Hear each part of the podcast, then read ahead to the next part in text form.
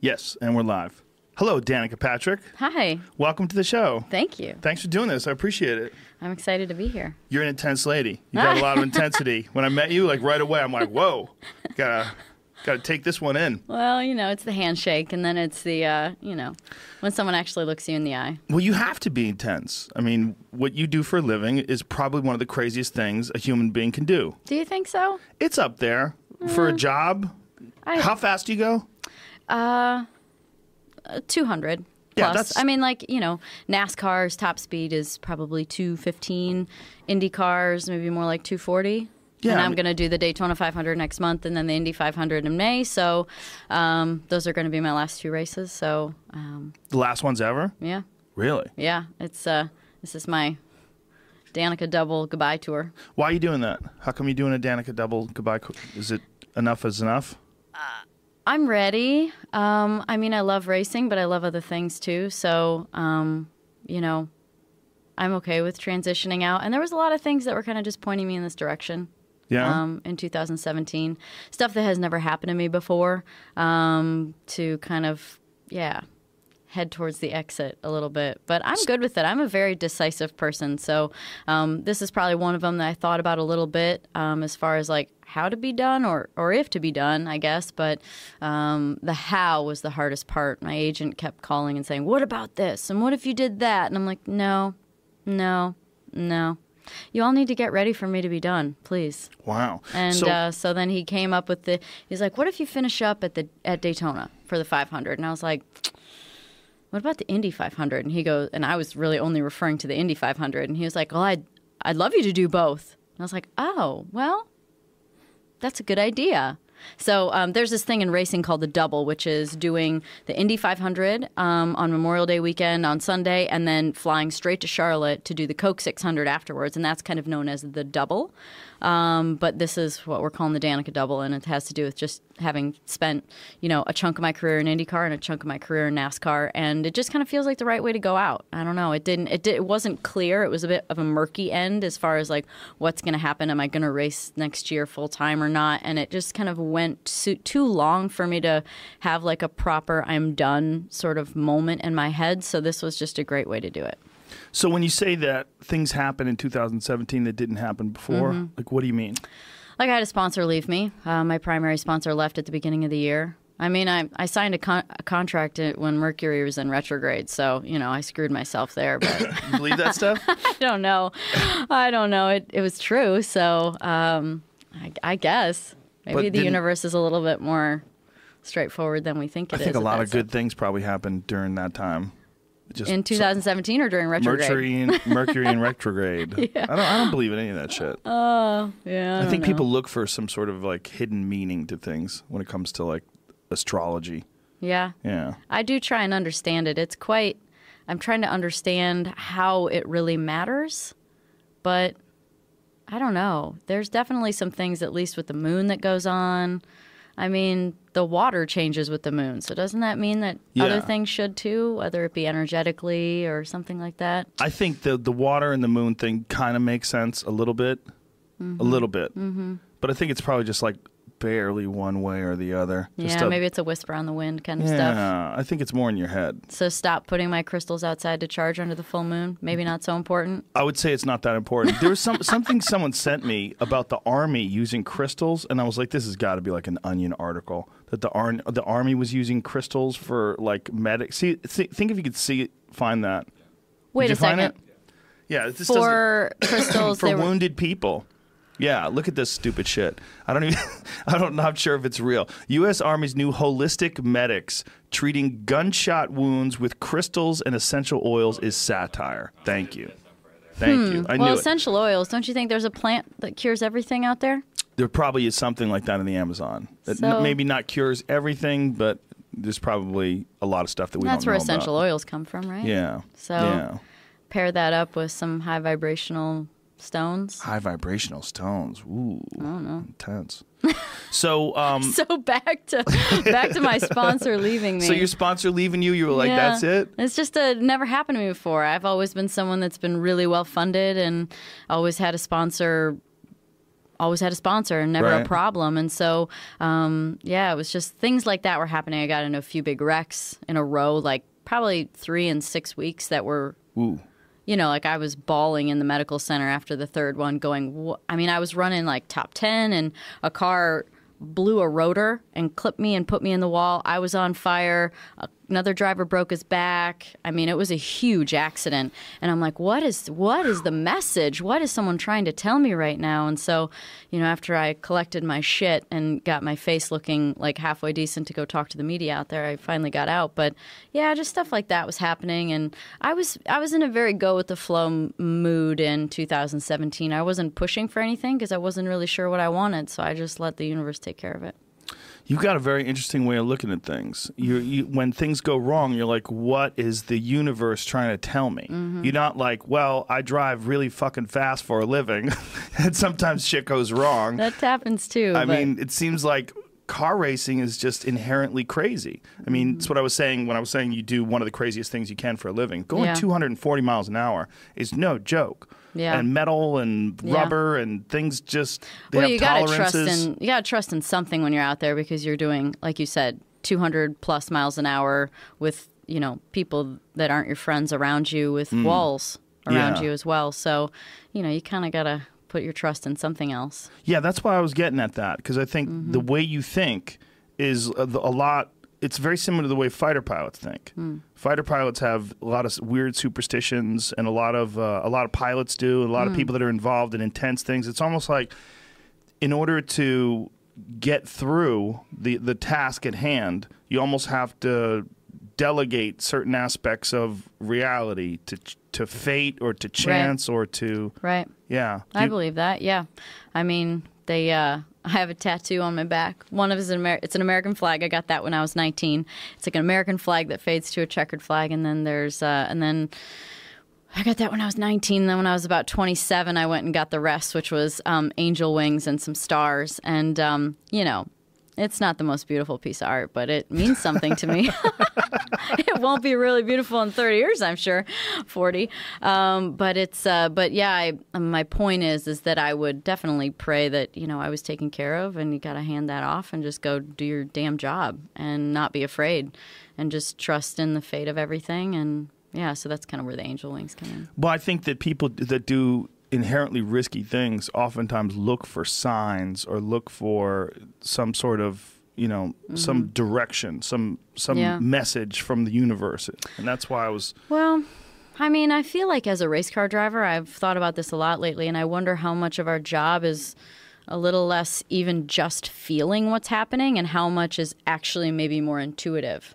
Like maybe we're maybe we're having more intuitive understanding of what's going on and what's coming than we realize. We just are so um, everything's happening so fast and that you you, you just think oh i'm i have really good feel you know Mm. i mean i'm sure there's some of that too but um, so i think that maybe maybe you're maybe maybe athletes or people at an elite level are more in touch with that intuitive side that um, finite like l- last thread of feel maybe it's beyond feel maybe Yeah, it's a that ma- knowing that makes sense i mean if you think about the amount of time that you've spent involved in that intense activity in this you know they say that people get road rage for one of the reasons why people get road rage is because when you're driving you are um, reacting to things that could happen instantaneously, very quickly. So your body is at a very heightened state, Mm-hmm. and people, d- you know, someone cuts you off, you, they start freaking out like Mm-hmm. instantly. They go from one to ten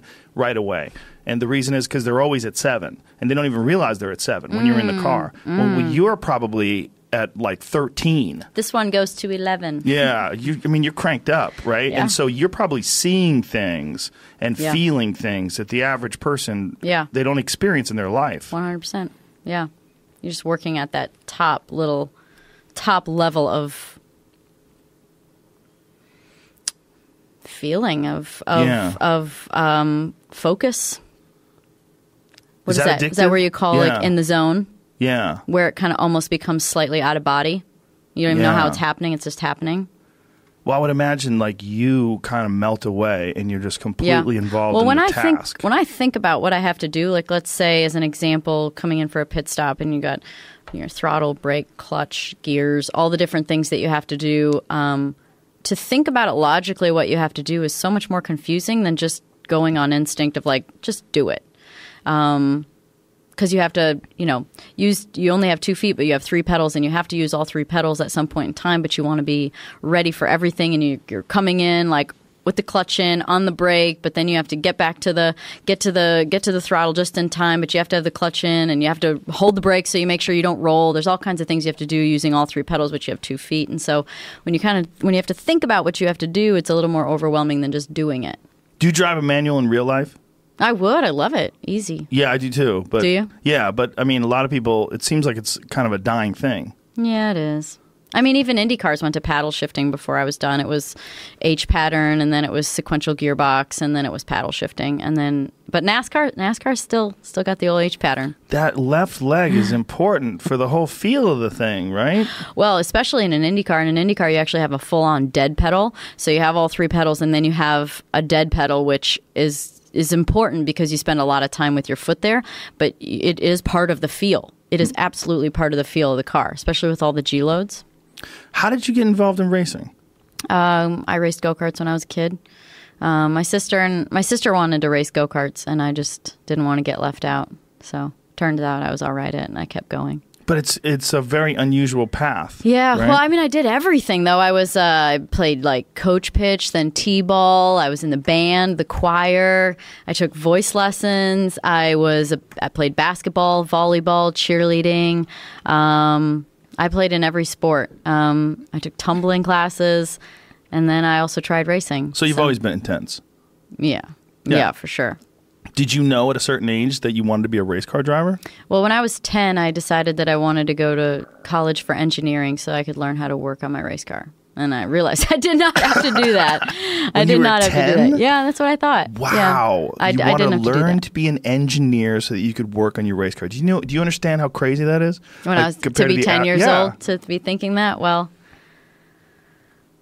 I don't know. Do you think you're born that way, or am I an old? Like, what do you think about that? Like to be thinking that way when I'm ten years old. Like you, you know, some people are just so much different or more mature, further along. Is it?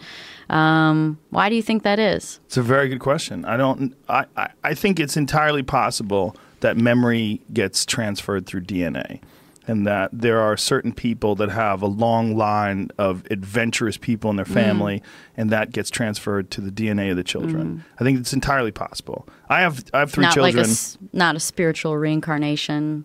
No, maybe. I mean, look, it's that's that's entirely possible too. I would never I would never say no to that because if you're living this life, I mean, nobody asked to live this life. You're just here, right? Who knows if you get to do it again? I mean, we're, we're assuming that you don't get to do it again because we're assuming that time goes on in this sort of linear way. But maybe it just does for you in this life. I mean, it's entirely possible that there's infinite number of lives being lived out in, in infinite timelines all simultaneously. We're just experiencing this one. And we don't even know what happens when we sleep. You go to sleep, you close your eyes, you have some crazy dream about Godzilla chasing you when you're on a skateboard. You wake up in the morning and you just assume that you're on the same timeline that you were on before. Mm-hmm. You know, because you have Not your- on the astral. who knows? I, I don't, you know, I have children, and then one of the things that's really fascinating about watching a child develop from a baby to, uh, you know, a kid and see their personality is like you realize, like, there's a lot of stuff that's just, that's what they come with. Yeah, They're just exactly what I'm different. saying. So if Yeah. they're just different, why? You know, why? Why was I thinking about being an engineer when I was 10 years old? Why was I brave enough to go live in England by myself when I was 16 and all good with it? And you know, why? Why? Why? Why am I intent? Why did? Why was I intense when you met me? What You're was wired that, You know way. what I mean? Like, yeah. Well, I think part of your intensity is probably, if I had a guess, if I could be presumptuous, you're a woman involved in a very manly activity, and I'm sure men probably test you in some sort of a weird way. And so I bet along the way you've developed this lar- sort of like way of addressing them right away, like a listen, motherfucker. you know, what I mean? like sometimes just like that. yeah. I mean, I think you probably have to. You know, I would imagine You have to be strong. You have to. I remember when I was younger and going to meetings with companies or team bosses, people like that, and was the advice given was don't say, "Oh, I think this," and maybe like you be sure about what you want. And I, I remember that. So, yeah, nature versus nurture. Some of it's learned, but some of it's just there. Yeah, you can't turn a timid person into you. Maybe you could, but I mean, it's not not likely. You what you, you seem to be like this person. This is just who you are. Yeah. And if you're telling me that at 10 years old you were thinking about being an engineer so you could work on race cars, that's not normal. Yeah. I mean, w- what's normal though? What'd you right? want to do when you were ten years old? I had no idea. I probably wanted to be an artist. I think I wanted to be an I artist. mean, that's kind of what you Yeah. got. I mean, that that follows this vein. Sort of, yeah. But like, I used to want to draw comic books. I did a lot of that.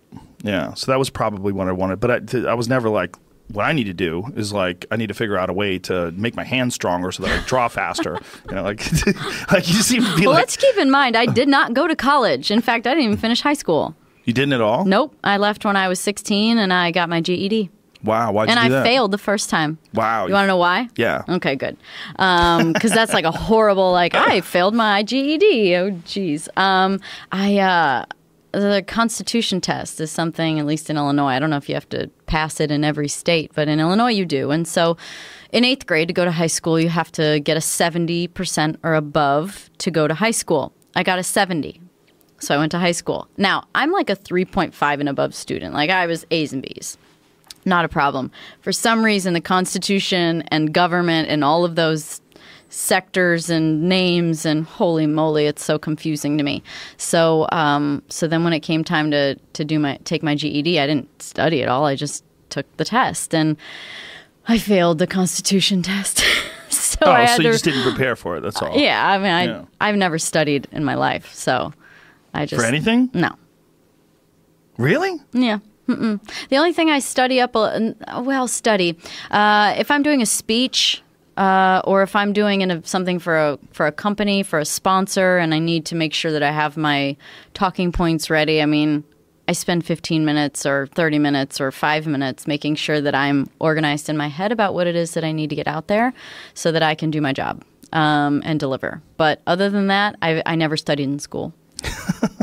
Keep in mind, I didn't have to go to school that long. I never. That's even, true. I mean, I only went to school until I was 16. So But- it's been a really, really, really long time since I went to school. But you're very smart. Oh, I don't know. See, I, I you know, you're smart. thank you. Well, But do you do you read? um, I actually, I want to start reading more. I've got a lot of books that I want to read. I started reading a book called The Holographic Universe. Okay, Michael Talbot, right? Yeah, Yeah, it's a good book. is it? It's weird. Yeah, Yeah. there's a lot of stuff in that. You're like, wait a minute, is this guy on drugs? Like, is this- Probably. there's a lot of woo woo in there. I think. I'm there's a, lot. Like, uh, am a I- little woo woo, so it's good. I even simple books like The Alchemist and stuff. I just really want to read these books. I mean, and um, yeah, uh, you- That's more woo woo. Yeah. You're into you're into woo woo shit. yeah, I am. Why? Do you think that that is the race car thing? Do you think that's no, like the has nothing to do with no? racing. That's just No, who you are. That's just who I am. I remember getting a psychic reading when I was 18 years old, living in Oh, Jesus. England. Yeah. Mm-hmm. Yeah, I I bought like Linda Goodman's love signs like astrology book when I was a kid.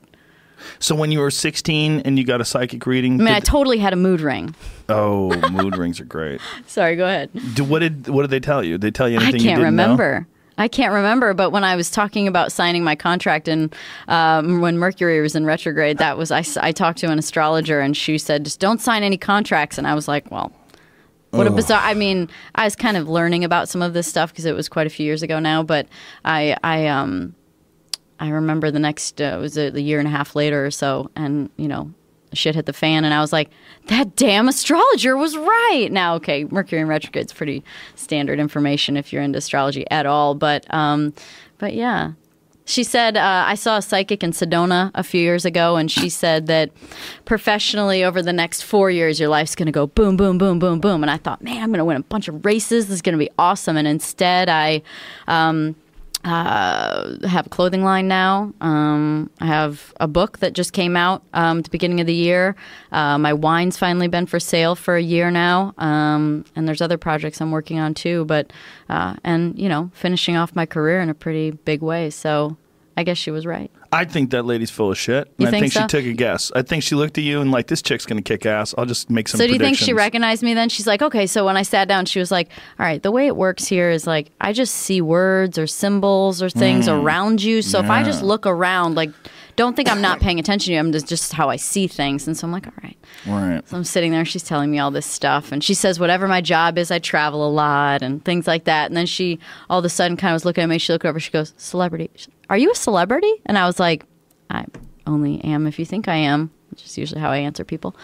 Um, so I don't know. Did she know who I was? I don't know. Probably. Up in Sedona, they don't watch a lot of TV, I don't think. You don't think so? No. They do. I don't They know. do. They sneak Maybe. it in when no one's looking. They just- Their lunch break area is just, you know, They, they rest their crystals on the TV. I, I just think hopefully it's sending positive vibes. almost all bullshit. I think almost all psychic stuff is bullshit. I think You don't believe in the in, in being intuitive? I think and- intu- intuition is a different thing. I Really? think when people sit That's down not and the they go, "I see you in a past life, and you were a handmaid, and you you you worked by the river," I'm like get the fuck out of here. I think that's all bullshit. I think those people are just nuts, and there's a lot of people that want to think they're special, and they want to think that they That's have special true. gifts. And Sure. they, and they- Everybody does. People get really good at reading people. I know people who are professional magicians and they are expert cold readers. They could sit down with you and read and tell you remarkable amounts of things with your about your life, just with your answers to questions. Huh. They- but they'll tell you right away they're not psychic. Like there's a guy named Banachek who's excellent at it. He's fantastic. He does a show in Vegas and he freaks people out. But Wow. he'll tell you right away, I am not a psychic. He's like, this is a there's techniques to this. And it's something I've been doing my whole life, and you just get really good at it, and he knows how to do it. and these people are con artists. They're they're con artists. They they trick you into thinking that they have, spe- but they might even believe it themselves. That's part of the problem. A lot of those people con themselves. But I think there is something like when you're thinking about someone and they call you like out of nowhere, and you haven't talked to them Mm-hmm. those forever. kinds of synchronicities that pop up in your life and you're like oh my god i was thinking about that movie and there it is on tv Yeah, it's entirely possible that there's some bizarre connection that we don't totally understand to events and to people and to things.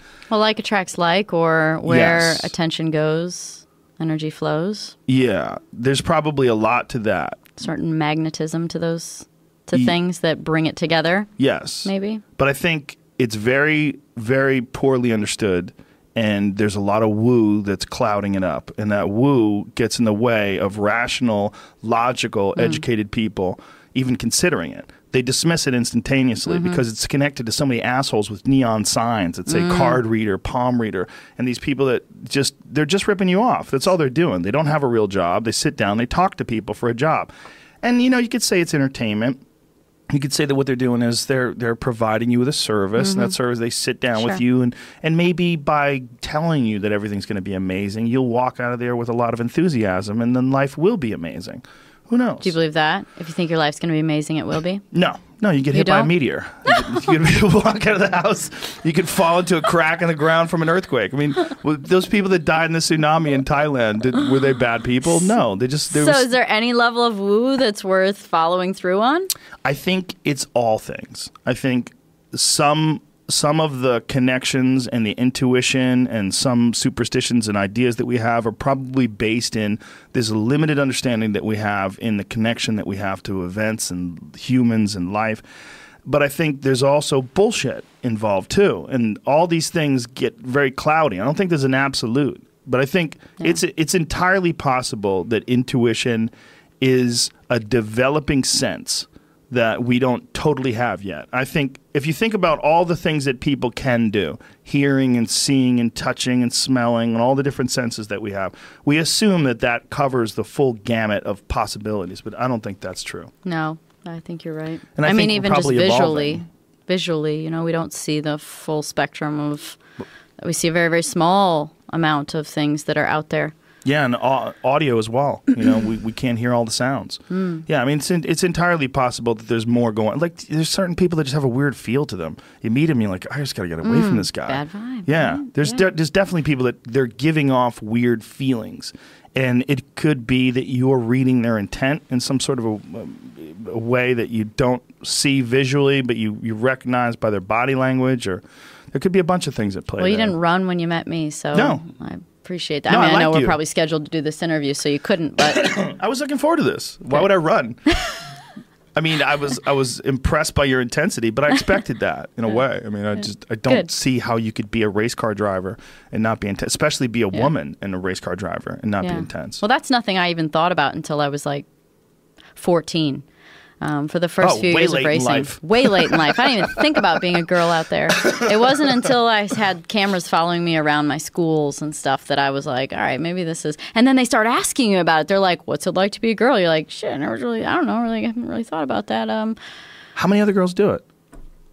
I mean, there are various girls here and there, but you know, Like in all of NASCAR, how many women are, ri- are racing? oh, um, at my level, no, Yes, zero. yeah, That's crazy. oh, That's pretty crazy. I don't know. Yeah, that's just crazy. used to it. Wow, take it from me. I'm on when people the ask outside. me what's it like to be a girl in racing, I'm like, uh, well, I don't really know what it's like to be a guy, so you know, I only have my perspective. That's true. You know, I mean, I Right. don't know, like being a girl versus a guy. What's the difference? I don't know. What's it Right. like to be a guy? Uh, yeah, it'd probably be different. But I think that, like, what's it like to be a woman that's the only woman who's in NASCAR Mm-hmm. at your level? That's that's a valid question. I mean, that's crazy. Mm-hmm. How do, how does everybody else treat you? Yeah, that, that, that really is the, the main question I can't answer because I, I'm not them. And I, Right. I know that um, from, from e- enough experience now, because I used to not really look into it much. And in, in the IndyCar days, you couldn't hit each other. You know, you really, I mean, it was, you know, you could block and things like that. So there was some guys out there that were assholes and I didn't like them. But, you know, sometimes every driver has some dri- some other drivers that they don't really get along with. And so, but in NASCAR, you can hit each other and it's, you have bumpers and um, which is really cool but it also isn't cool because if somebody wants to do it they can so what would i say i would say that they don't want to get passed by a girl and you know what i don't either is that weird No. i really don't i mean i've driven i've raced with girls and i don't i don't like it So do you do you feel differently when a guy passes you than when a girl passes you? probably yes yes In what way? well you do you know go? it's, do you it's just go internally? That bitch. i'm like i can't believe my car isn't faster right now this, is, this sucks But if it's a guy that passes But then you, there are it's other just a cars that race. are not good that I'm like, you know, come on the radio and I'll be like, uh, yeah, I just want you to see that what car passed me and how bad my car is out now right now. Um, so it happens with guys too, but you know, I don't know. It's just a cultural norm that girls aren't good and allow you know aren't very good and that they they um, somewhat don't belong and i get like the little bit of animosity at first but i would have thought that people would have got got used to it a little bit more than they did So, but you have that cultural animosity. You were saying. A little bit, Yeah, yeah. Yeah, but- and I don't know where it comes from. But when you say that it's a it's a cultural norm that girls aren't good, you don't think about that about yourself. No, Yeah. See, I knew that. no, There's you don't have any doubts. no. I look Right. at everyone out there. I'm like, you suck because of this, and I'm gonna beat you because of that, and Right. oh god, I hate you. You and, don't know. think because I'm a girl, I'm not as good as them. No, not at all. So why would you think that about the other girl? Oh. I don't know. I just it's because I'm not used to it, right? You just something you're not used to. Yeah, that makes sense. Yeah. Well, also it's like you're unique. I mean, what if you were out there in the gym and some girl comes and picks up more weight than you, and you're like, "Huh, that's weird." I'd be like, that bitch is on roids. She's gotta be. She probably would Well, be, she's but some Amazon, she's some freak, some genetic freak. I try to sign her. I just I Yeah. bring her to the UFC. Yeah, I'd be no like, Listen, kidding. Do you know how to throw a punch? yeah, Uh-huh. Uh huh. Yeah, I don't know. I think um, I think we all have uh, cultural prejudices. You Yeah, know, to a just- certain extent, whether we admit it or not, and Yeah. you know, maybe you're not uh, a bigot. Maybe you're just maybe you just have reservations, and you're pleasantly surprised when people surpass those ex- expectations. Yeah. you know.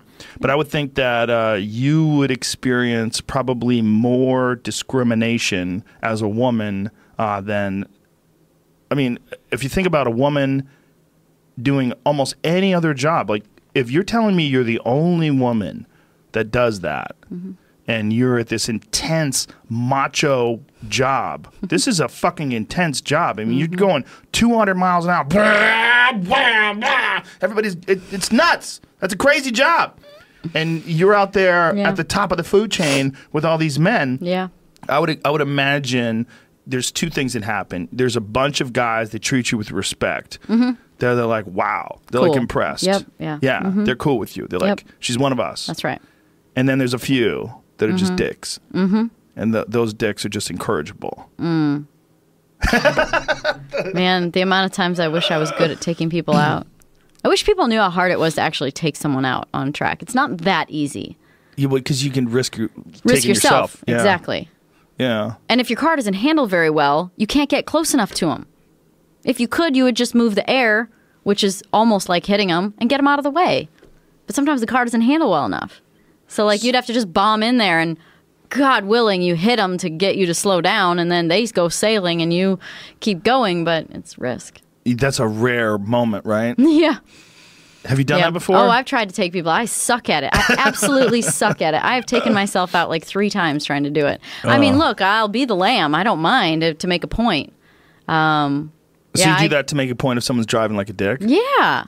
Like you, you're like yeah. Oh yeah, there was a what was the one that was the most sad was um uh it was a couple years ago it was in Martinsville and this is when something was going down with it was Matt Kenseth and Joey Logano and it was during the chase which is the last 10 races of the season and they were in the chase Matt and Joey and um Joey had made it so that Matt couldn't get in because he took him out a week earlier, a week or two earlier, and then they got to Martinsville, and it's a very, very small short track. It's just a half a mile, and so um, it it's easy to kind of be able to attack if you want to, and so he just straight took him out, and um, there was a whole big hoopla about it. People up in arms thought it was totally unfair. And um, anyway, during the same race, some asshole hits me, takes spins me out, and so I come back and I'm a lap down or something because he spins me out, and I go to take him out, and I just sail off into the corner. He manages to kind of keep going. I spin again because I'm horrible at it, and uh, turns out that you know I get a fifty thousand dollar fine because I am I'm not racing for position because I was a lap down. Um, and they applied that because that was also the same race that Matt and Joey had their big thing. And I think maybe Joey was leading or something like that. I think he was leading and it was on a restart. Um, so they weren't racing for position either. So that was kind of like their rule that they put forth to make for I mean jo- Matt probably got a hundred or two hundred thousand dollar fine but um, there I am you know not the I'm definitely screwed in this scenario. So I got fined fifty grand for it, and I'm the one that's out. So Not if you're this other guy. if you're racing for a position, then it's okay to bump into each other. Apparently, yeah. So l- really, you're the one that's screwed because if you're racing, if someone takes you out and then you're still racing for position, now you're going to have to be potentially, uh, you know, putting yourself in another position to get taken out when they started it. It's a Hmm. no win for the person that's being aggressed by the aggressor. Aggressed. Was it always legal to bump into each other? Uh, it's gone kind of um, through waves of different rules, but yeah, I mean it is legal. Well, when, whenever a big accident happens and there's a tragedy, I Mm. would assume that that's when they tighten down the rules. Eh, sometimes, Sometimes not. sometimes, sometimes They just not. accept that it's sometimes part. it just happens. Sometimes it's just usually if there's something like that that happens, it's not from one person's action that it's maybe a chain of events that Right. leads to something like that. it's one of the rare jobs that you do that's a sport, uh, one of the rare sports where the potential for death is always there. Yeah, it's true. It is true. Is that one of the reasons why you decided like enough I is am enough? not a daredevil. Like I am not a daredevil. I went bungee jumping, and that is the bravest thing I've ever done. Otherwise, and I only did it because I am afraid of heights. So I just needed to know that if I had to conquer a fear, I could. Well, what's your definition of a daredevil? You're a, you're a to race do car things driver. where you could potentially get hurt. I'm not though. That's true. yeah, but you're a race car driver. Ah. I know, but I'm a methodical driver. I'm methodical. I don't go out there and just, you know, hold it wide open until the car does something and then I'm like, "Oh, better lift now." I'm like a methodical driver, so I build up. Well, I think what you're saying is you're not stupid. Ah, thank But you, you're Joe. That's definitely- very nice of you. That's But like you're a d- really really nice way to say that. Yeah, you're not dumb, but you're definitely a daredevil. Thank you. Well, I mean, you I'm- have to be. I'm not. There's no way you could not be. I'm just not. I'm serious. drive ha- 200 miles anybody an hour that for a really living. knows me knows that I'm not brave. oh, wow, that's so crazy. I know. It's I I, th- I think you're talking crazy. crazy talk over here. Well, you know, it's true. I, I just have been grooming this talent since I was 10 and 26 years later, I'm I'm okay with it. I think it, it's both of those things, but I think there's no doubt that you're a brave person. There's no, there- Actually, no- my first time in a go-kart was horrible. what were you three? 10 10 and my sister was 8 my dad built the go-karts there was a big parking lot out back So we got like spray cans, WD-4, whatever, pop cans, I don't know, whatever. Yeah, I grew up in the Midwest, so pop. Um, and set them up in a big circle for my sister and I to go out and drive around, and drive our go-karts for the first time. And um, my dad made, there was a little mistake with the brake pedal, and so it stopped working. And um, since I'm 10 and I'm s- really young and dumb and I don't know what I'm doing, young, dumb, and broke, I guess I was, yeah like the song goes. Um, but I uh, I went to hit the brake, it wasn't there. So instead of just spinning out or continuing to turn, I just went straight, and I was headed for um, a trailer, like kind of a higher elevated trailer, which would have resulted in decapitation. And I swerved at the last second and hit a concrete wall, and I like go flying, and my arm lays back on the on the muffler, and my cool puffy jacket burns, and like I bruises all up my legs and on my arms, and uh, that was my first time in a go kart within you know five or ten minutes of being out there. And so um, my dad just got a new one and built it, and we went racing. So maybe I am really brave. I don't know. You're right. Maybe it's. I always felt like an IndyCar. To some degree, I wasn't brave because people were willing to do things that were hmm, perceivably more brave. But I also I did describe them as dumb. You're right. Yeah. So I, I you're probably a little right, and I'm maybe a little right too. But you're right. I think you're definitely brave, but I think there's definitely a line where bravery becomes stupid because the risk outweighs the reward. One hundred percent. Yeah, One and hundred that's percent. that's a masculine thing in a lot of ways because it's testosterone makes you do really stupid shit. Does it? Yeah, Like what? yeah. Well, they're all competing against each other and they're trying to out macho each other. I mean, you could go. There's there's a bunch of Twitter accounts you can go and see. What's that one? Hold this beer. Yeah. there's a Twitter account called Hold My Beer. While where all I do these- what? Well, e, exactly. While I do everything. Oh, it's like people doing dumb jumping off stuff. roofs and Oh. d- stupid shit. And it's almost all men. There's occasionally a, a drunk girl doing something Mm-hmm. stupid, but it's almost entirely men. So I would think that men trying to out Are you macho each saying other. men are somewhat inferior then because they do a lot of dumb stuff? Maybe their hormones are not in balance like ours. they definitely, when competing against each other, will do dumb shit. You think They- that's a and they try to- testosterone? yeah. Testosterone's to blame. Well, they try to out macho each other. Yeah. Yeah. I mean, some don't, some are smart and they don't, but you know, there's it's just a part of being a man. It's like trying to prove that you're not scared. What else is part of being a man? Tell me about men. Well, what do you want to know? I don't know what else is m- m- what else is uh, very manly that women don't understand. What what do, what do, what what don't women understand about men? That's a good question. I have no idea what you understand about us. Maybe just speak from experience. Yeah, but I don't I don't know what Like if we ask a guy like what's wrong? Oh, see, that's just nonsense talk. see, that's the Like What's how many wrong? girls out there are like What's honey what's wrong? wrong? What's wrong? And you're like nothing. sometimes it's But nothing. really, is it really nothing? Yeah, sometimes you just want to like decompress. Okay. You know, sometimes you just wound So up. is that annoying when a girl does that? depends on the girl. you know? What do you if- mean? It depends on the girl. If she's annoying, yeah, it's annoying. But if you're in love with her and she's awesome, Then she and can she's ask like, What's anything you wrong? want. You're like, oh, nothing. We're good. Yeah. it depends So entire- be with the right one. the- Oh, 100%. That's 100% it. Yeah, if the if someone's asking you questions and you're getting really fucking annoyed, it's probably not the question. It's probably more the person. If Oh, you if you shit. think someone's amazing and they ask you something stupid, you'll just laugh. You won't get annoyed and you guys could both joke around about how stupid it was, how the question was dumb. I like it. That's If you good. get angry, it's most likely you're just like Annoyed anyway. incompatible. Yeah. So you're just like ready to ready to ready to sort of fall over that annoying and to get out get out of my space kind of uh, attitude because you're Yeah. already annoyed with them anyway. You already Well- don't really like them. Yeah, there's probably something that's already rubbing you the wrong way, and you're tolerating each other instead of enjoying each other. Yeah, I mean, I would imagine a person like you, a very intense person, you probably have a, a difficult time finding, you know, like uh, if you get a square peg and a square hole, and everything slides in together perfect, and everything's amazing, personality wise, you know, behavior wise. I would imagine with someone like you, like it's very particular. You have to find someone who appreciates your intensity, right? Yeah. You like uh, do. a lot of times, gr- guys are they want a, a demure, you know, sort of like docile little creature. Like, oh hi, how you doing, Uh-huh. What- what- boys? whatever you need, I'll be Oh. home. Well, we'll he- Supper's we'll be, on the table. we'll be at- here when you get back.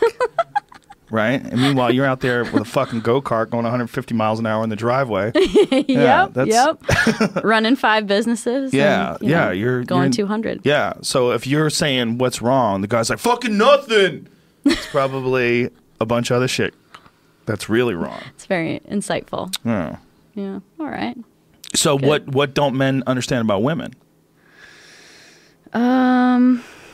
She's tapping her fingers and going through it. Everything. I mean, I just think that we like to be, you know, we like to be told what you're thinking. I do. I like to know what someone's thinking. You know, the whole like, uh, we're just, you know, just keeping to myself. Like, tell me about it. No, I want to know what yourself is thinking about. I want to know about you. What's going through your head? Like communication. Now, is this universal amongst all your girlfriends when you get together and talk about I would think so. Yeah. Yeah.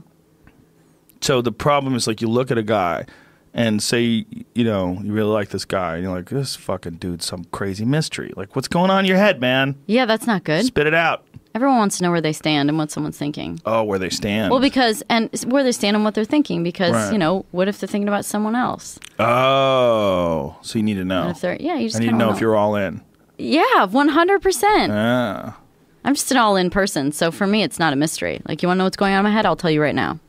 that's intense yeah yeah so yeah if a guy's like off drifting you automatically assume this motherfucker's thinking about somebody else Yeah, what are you up to?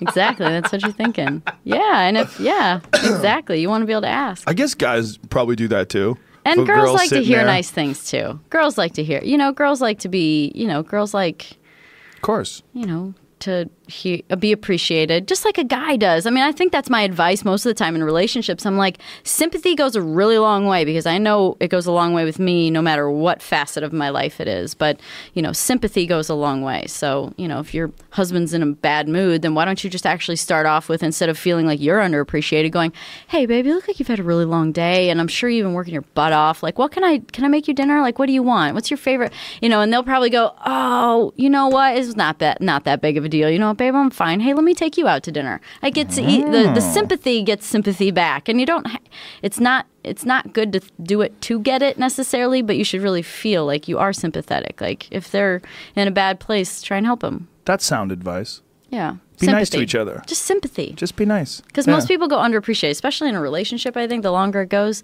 there's a lot of underappreciation and assumptions that get made about who does what and checks that box off. And Yeah, and people it's get probably used especially to with each kids, other. right? I mean, I'm Yeah. sure with kids it gets way worse. It's just there's a lot of time that's involved with taking care of those little suckers. You gotta pay attention to them and talk to them, and they and if you have more than one, like once you start talking to one, the other one wants to just b- chime in, you know, and show you what they're doing. And You're like, then wait, you I gotta, was like, hang busy on a just trying to make sure second." you don't die, Yeah. and now I got to deal with this. Yeah. yeah, I think people get used to things, you know, and that's that's part of the problem. It's like they get used to each other. Mm. Taken for granted. Mm. Yeah, they do. And then and then you know, it's like I always tell people aspire to be the person you pretend to be when you're trying to get laid. if you could be that person all the time, you would have a much That's better true. life. That's if you just true. like I also love the expression: "For every hot chick, there's a dude sick of screwing her." yeah, I don't say it that way, but yes. I use more flavorful language, but yeah. Is that was that too much or too little? too little. Oh, Yeah. How would you say it? Uh, for every hot chick, there's a guy somewhere that's tired of fucking her. Okay. Yeah, that's how you'd say it. Okay. But yeah, I mean, I guess, but that's not entirely true either. No, it's I not. mean, it's it, for the most part, a lot of the times it's true, but a lot of the times people don't that's the appreciate taken for their granted circumstance. part. Exactly, and then it's with various aspects of your life. Like I always feel like that. Like I just got over the flu. uh, a week and a half ago. I had the flu, and I was sick for like two days. And then when I was sick, I was thinking, man, I don't appreciate how good I feel when I'm healthy. Because here I am, lying here all aching, watching Netflix, feeling like shit, going, "W- wow, when I'm healthy and I'm working out and I'm running and doing jujitsu and uh, all the activities, and I got all this energy and I feel great. Like, I just, can't do anything right yeah, now. I just take it for granted. You do. Yeah. You forget, like you don't the, the the joy of just being healthy. It just escapes us. We just so think it's normal. Mm-hmm. Just like a person, you take them for granted. Yep, yep. Now, do you think that you're stepping away from race car driving when you deciding at just like enough is enough do you think that in some ways that this is you appreciating other aspects of life too that you're you're you're looking at your racing thing and you're like you know what I did a lot I did enough and then why don't I just appreciate all the other stuff Well, I think that's a good question that leaded me into a good thought. Like, um, I think it's actually more me being honest. Like, I think everyone would expect, since I do what I do at the level that I do it at, that racing is my only thing I care about. I love it so much. I'll do anything. I drive every day. And the truth is, no. I like racing, but I don't, there's a lot of things I don't really like about it, too and I'm grateful for everything it's given me. But if you were to ask me what I do outside of racing in my personal life, I don't go to the racetrack. I don't really watch races. I don't I don't do that. So those aren't my hobbies. Like your hobbies are your real loves. what do you not like about it Well, I would say that in the last year or so, the just the as far as an energetic space, it's just so sad and negative at ti- um, a lot of the time, and even in just racing in general, most of the time it's miserable. Like you have some days that are good, but most of the time it's not happy, and you wish there was you're you you're d- you're un, you're not satisfied. You wish somebody would have treated you better out there. You, there's so many things to be negative about, and just the grind of it.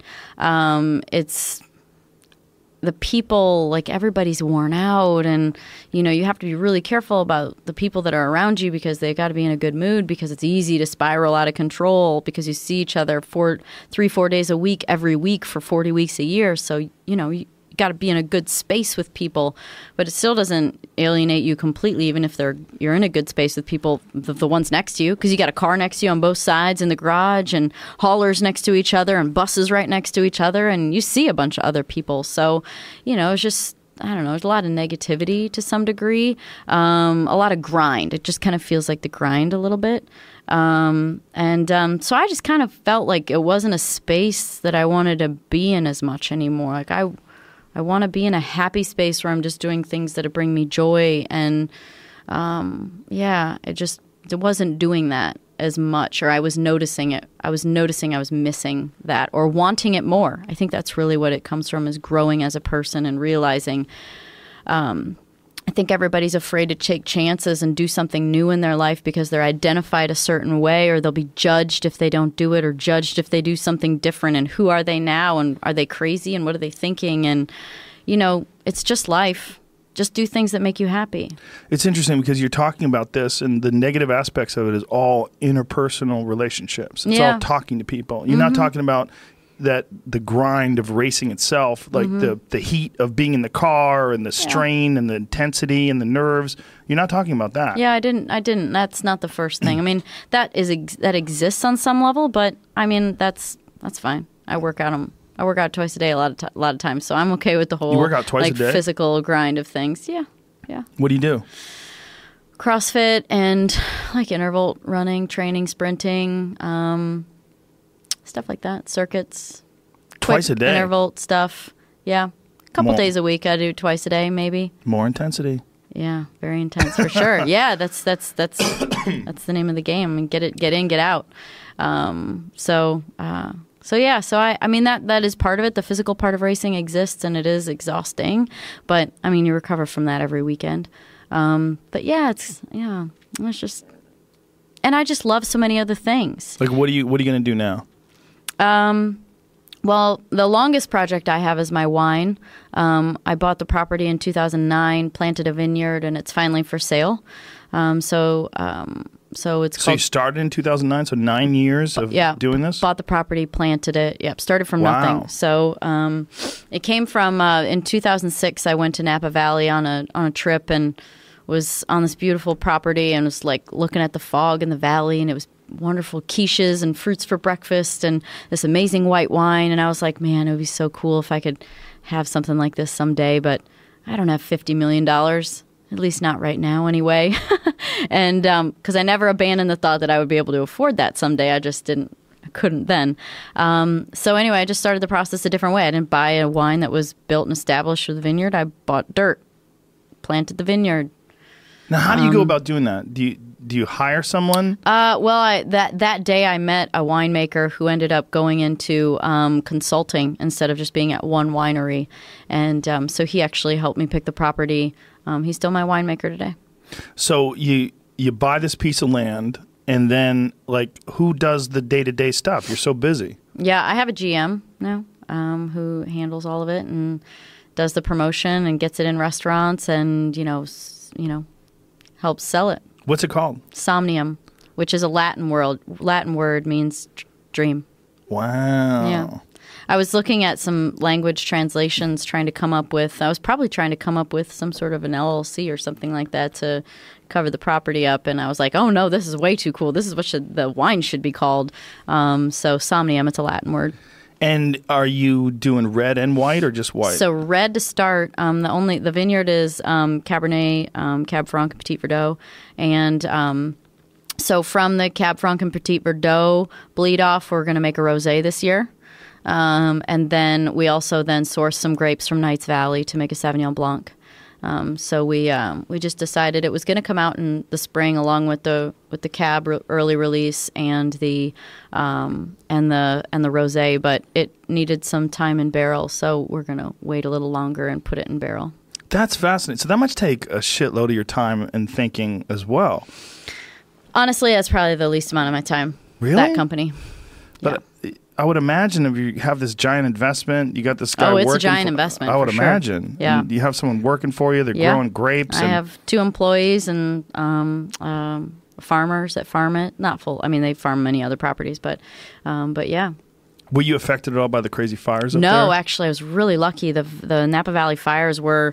Um, I'm on Silverado Trail side up.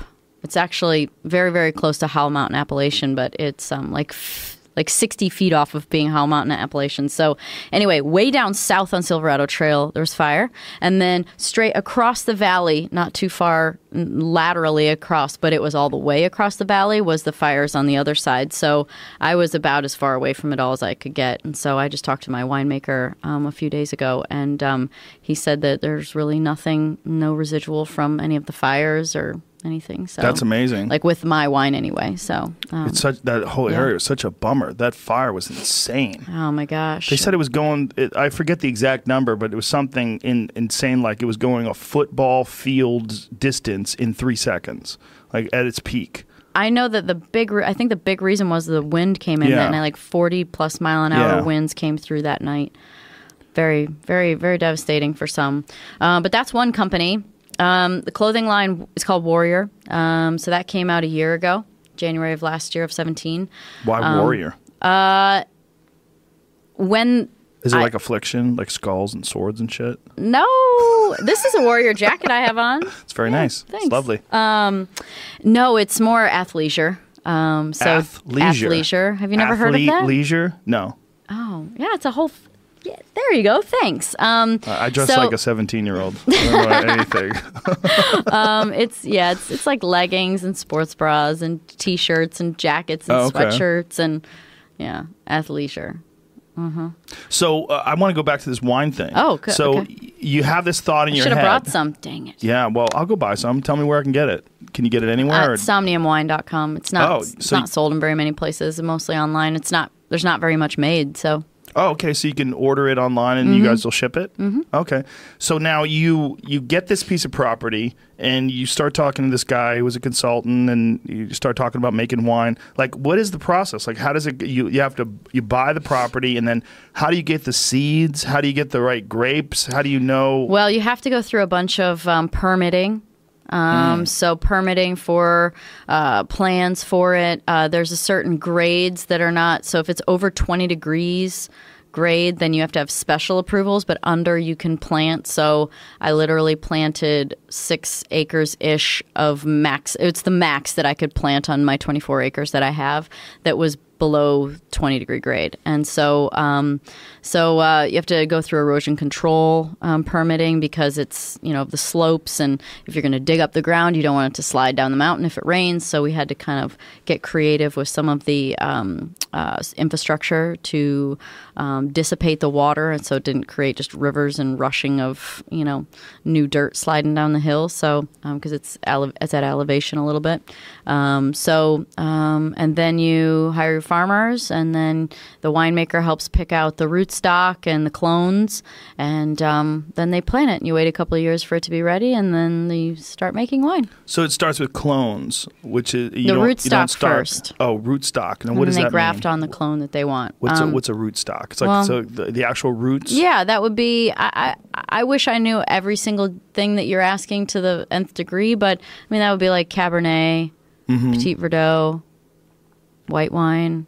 right. whatever. I'm Did sure you- that were you there when they did all this? I, I, no, I would want to see what that is. That sounds fascinating. tiny little, tiny little roots. Yeah, but it just and seems then they put the trellising up and then you know then you get into you know depending on your winemaker they decide then how much fruit to drop um, so um, sort of the the vine comes up and splits off and makes like a T um, and so they decide how many um, clusters they keep on each side to determine you know what kind of wine you're making so you know we drop a lot of fruit to make really good wine what does So that mean by drop fruit? Like you lose literally cut the cut the cluster off of the vine Oh, so you, yeah. That's why, like, if you're buying bulk wine, it's they're not dropping a damn thing, right. right? If you're buying grapes, they're also not dropping a damn thing, or well, not as much probably because they're um, because they're they're they're they're you're paying by the ton. So this is a long process. Oh, it's a really long process. like to yeah. go nine years from Yeah. the time you start to making your first bottles of And wine. that's probably why most people, you know, I mean, if you have enough money to build a winery, you're probably a bit older and like you run out of time. yeah, You know, yeah. I mean, especially if you're going to get any return on your investment. You know, I'm a lot of millions in the hole, but you know, whatever. It's a passion project Do you, are you doing it as an investment, or are you doing it because just uh, you? because I you love really- it. Yeah, Um, and uh, yeah, I can. because you can. Yeah, why not? Do what you can. Yeah. Yeah. It's just money, yeah, and I love the lifestyle, so I want to share that with people. You the know? lifestyle of Napa. Yeah. like that whole thing. Yeah, Wine, you know, the connection that you create, you know, sitting down together and sharing it. Um, the stories of the vineyard, the story of how it came along. I mean, I have the good thing is, is people were like, "Well, you got to have a story." I'm like, "Well, I have a story," um, but that's what people connect to. So Yeah. um, that's you know. So then it's a matter of getting that story to the Psalms in different restaurants so that they can tell you the story of Somnium, and then you know you're like, "Oh, that sounds amazing. Oh, that's hers. That's so cool." Like I would love it if my wine was a good story that someone told, and then they were like, "Oh, and this is actually Danica Patrick's wine," and you're like. Oh no way! Yeah, I gotta try that. You know what I mean? I'd rather Right. have that be the backstory than the front story. Do you know um, Maynard Keenan from Tool? Do you know? Uh, Oh yeah, yeah. I've drank his wine before. Yeah. Cadu- Caduceus, Caduceus, Caduceus, yeah. Caduceus. I just, yes, yes, I have some. It's in my fridge right now. Got it a long time ago. Got it up in uh, Jerome, Jerome, Arizona. He has a little cellar door in Yeah. Jerome. That's awesome. Yeah, yeah. I've never met him. I tried to meet him. and He's I a buddy of called and I mine. was like, eh, but it didn't work. He's actually in town, I think. oh, really? Yeah, I think he's st- still here. He was just he was here yesterday for sure. Yeah, he sources some of his grapes from California, I think, for some of his wine. Yeah, he did a similar thing, but he did it in Arizona. Yes. He he just bought this land and Yeah. then developed it He for a while. makes some in Arizona, but the red, I think the better red came Ah. from California. Is that what? Yeah. Mm.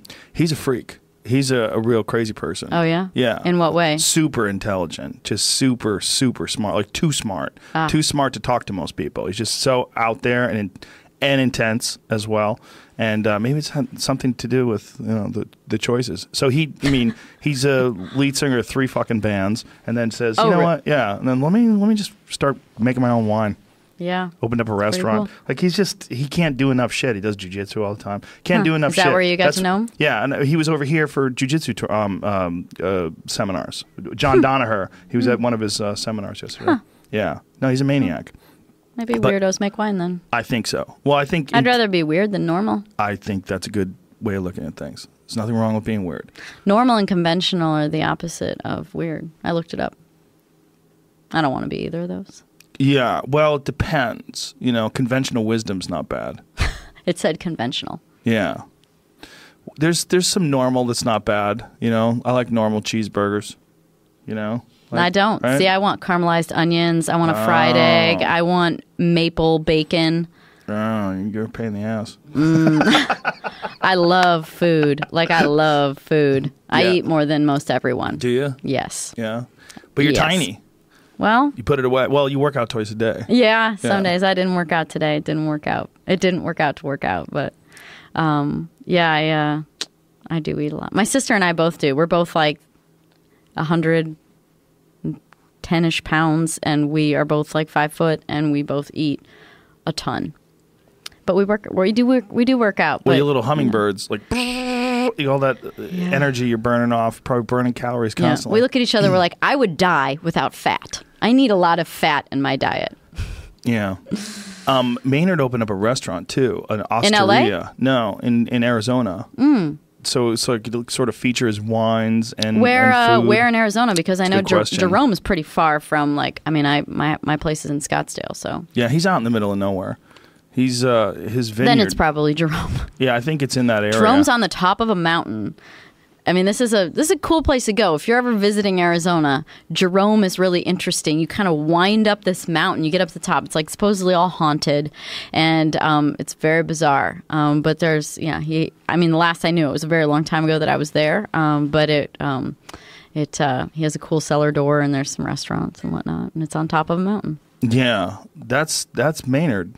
That's the kind of thing he's into, and he's very wise too about balancing out the rock star life versus Mm. like that's one of the things that I think was attractive to him about creating a wine and being. Well, I'd in a say that's small really area. important. I mean, you ha- Yeah. I've fi- I think I feel like I've figured out in my life how much grounding I need to balance me out, and it's not like it's not just like everybody needs 50-50, you know? Like Right. spend 50% of the time walking around in the woods and 50% of the time doing your shit.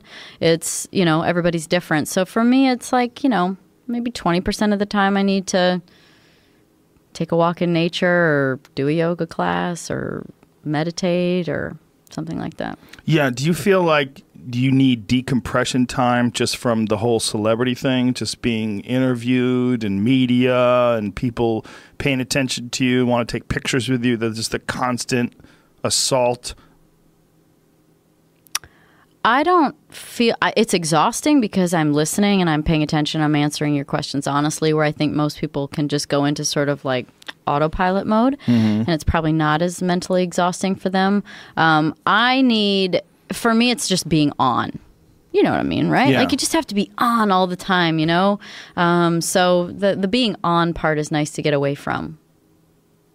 Yeah, I was. What I'm. So it's kind of answering the questions, but it's really just a matter of having to like, you know, navigating life and people staring at you or wanting something from you or thinking they want something from you just because you're trained because too many people have wanted something from you. Right. Um, to, you know, just the demands of the things that you're doing and running around. I mean, I I'm on an airplane twice a week doing stuff. So it's you just get exhausted from that.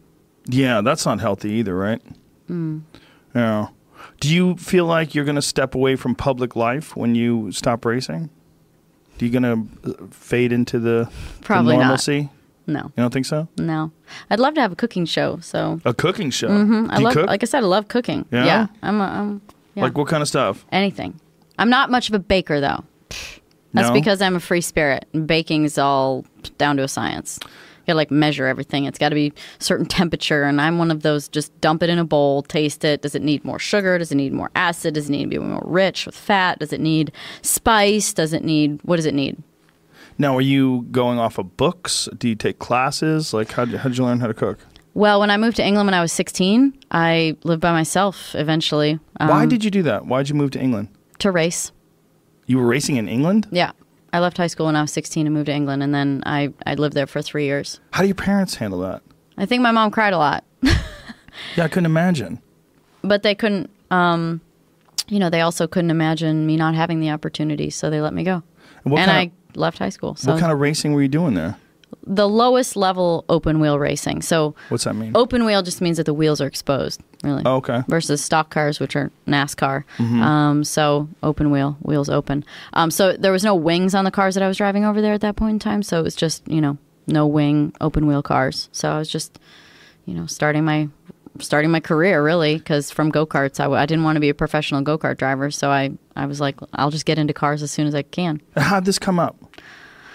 well i was uh, 14 and i was at the indianapolis motor speedway and i went into a suite and there was some british dude in there and so i started asking about cars and again we're at the racetrack um, and this this family that he works for has a team has a race team and so i guess i asked all the right questions and um, two years later when i was 16 they asked me and my dad to come back to indy and meet with them and talk about going over to england to race and they said i could learn more in one year in england than five years in america and it was not true at all but i Of did course it it anyway Um, wasn't. Fucking English people, you crazy. pompous no Just get the fuck out of here. there's, I'm, I'm, i might make england people from england mad but there's not many that i've liked Whoa. yeah I love English people. I'm Do the ya? opposite. Yeah. I think they're wonderful. See, I, I, I, maybe it was just my environment. Like they, uh, no one, no one kept in touch after I left. I lived there for three years, and no one kept in touch with me at all. Mm, maybe you were too intense for English people.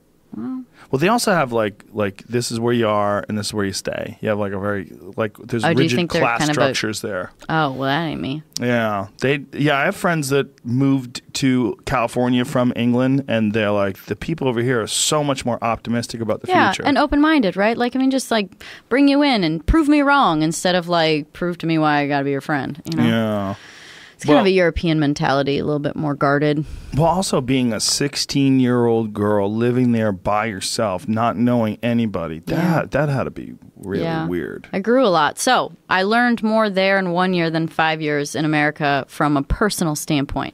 See, I went over there and I was very open and unguarded and would tell anyone anything and you know How'd that it's work just- out for it you? didn't work out very well i got hurt a lot um i hated men after that um and Do you uh, hate English accents now? Like when you at, from men, like hello, mate. That a kind of little stuff? bit. I do a Yeah. little bit. Yeah, I'm a little scarred.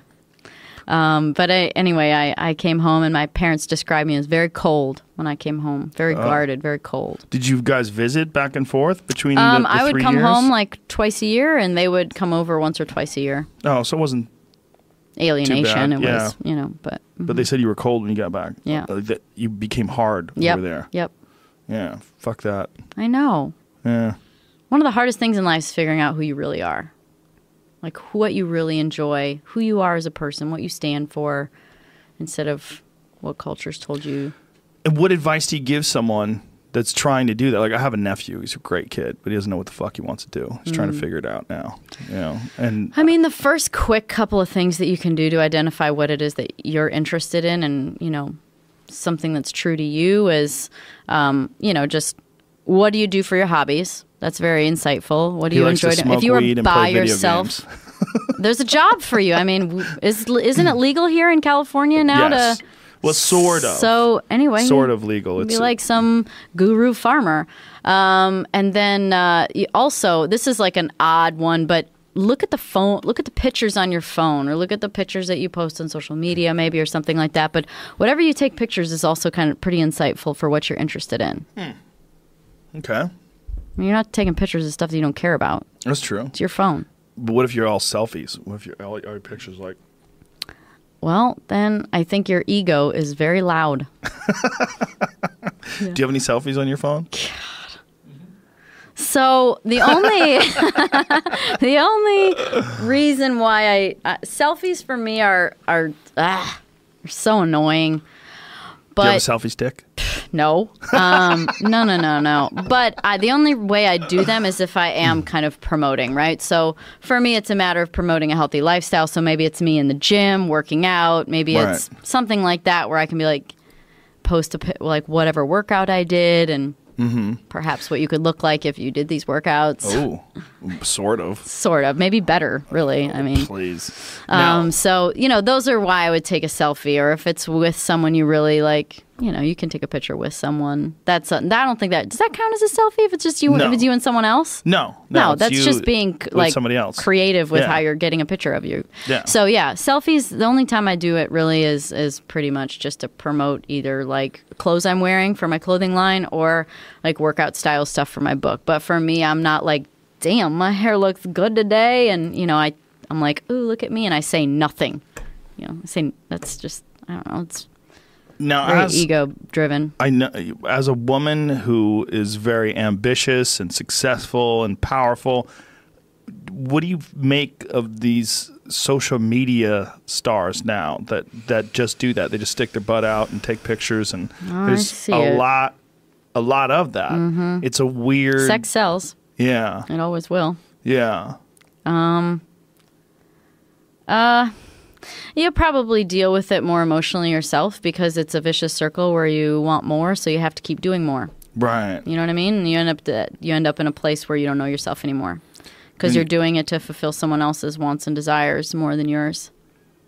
Yeah. Right. Like 'Cause you have to after a keep going to the while- next level, right? You have to keep. You're like, oh, I wore this like super cute like leggings and a sports bra. and Now I gotta wear a bodysuit, and now I'm wearing a thong. And holy crap, you know, like look at me now. I'm Yeah. What do you do? what? Yeah, who are you?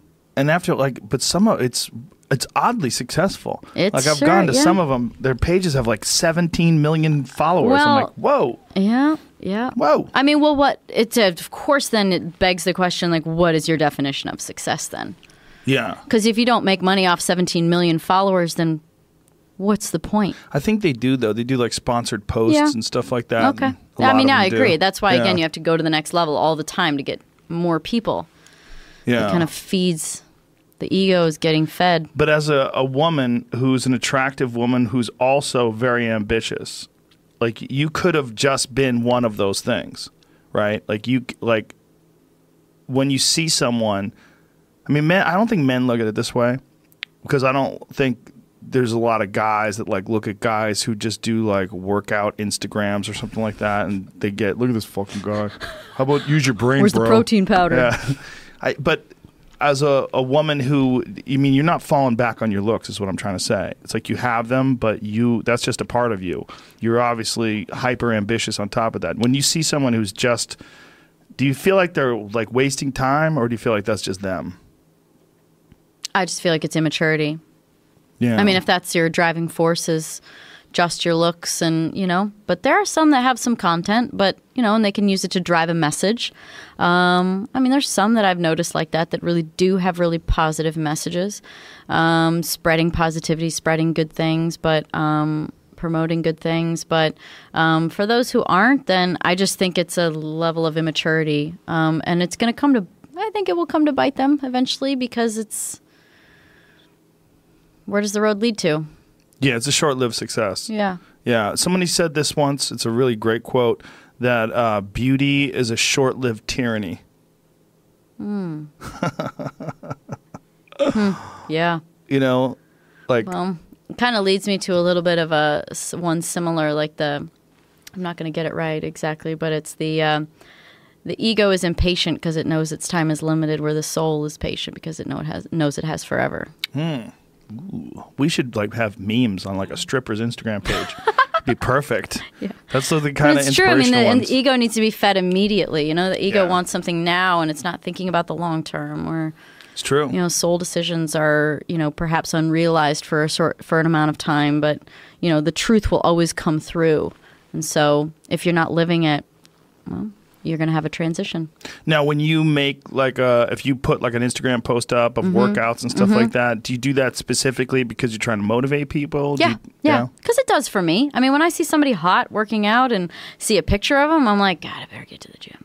Yeah. Better get working out. Oh, maybe put that put that chocolate down. Yeah, I, I agree. I Yeah. think, I mean, people, especially people in my line of work, comedians, love to mock things along those lines, but I take inspiration off of Mm-hmm. Yeah. a lot of people online.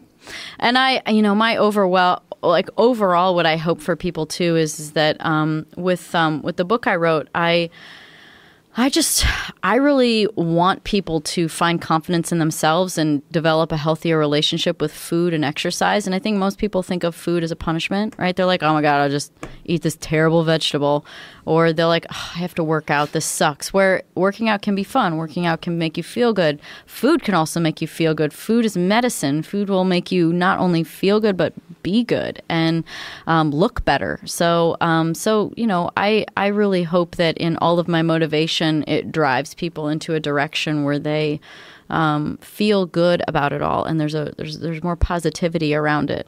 Don't you feel like there's so much negativity around eating healthy and working out? There's so many people that just hate it. There's quite a bit of that, but I think there's a lot of positivity around it too.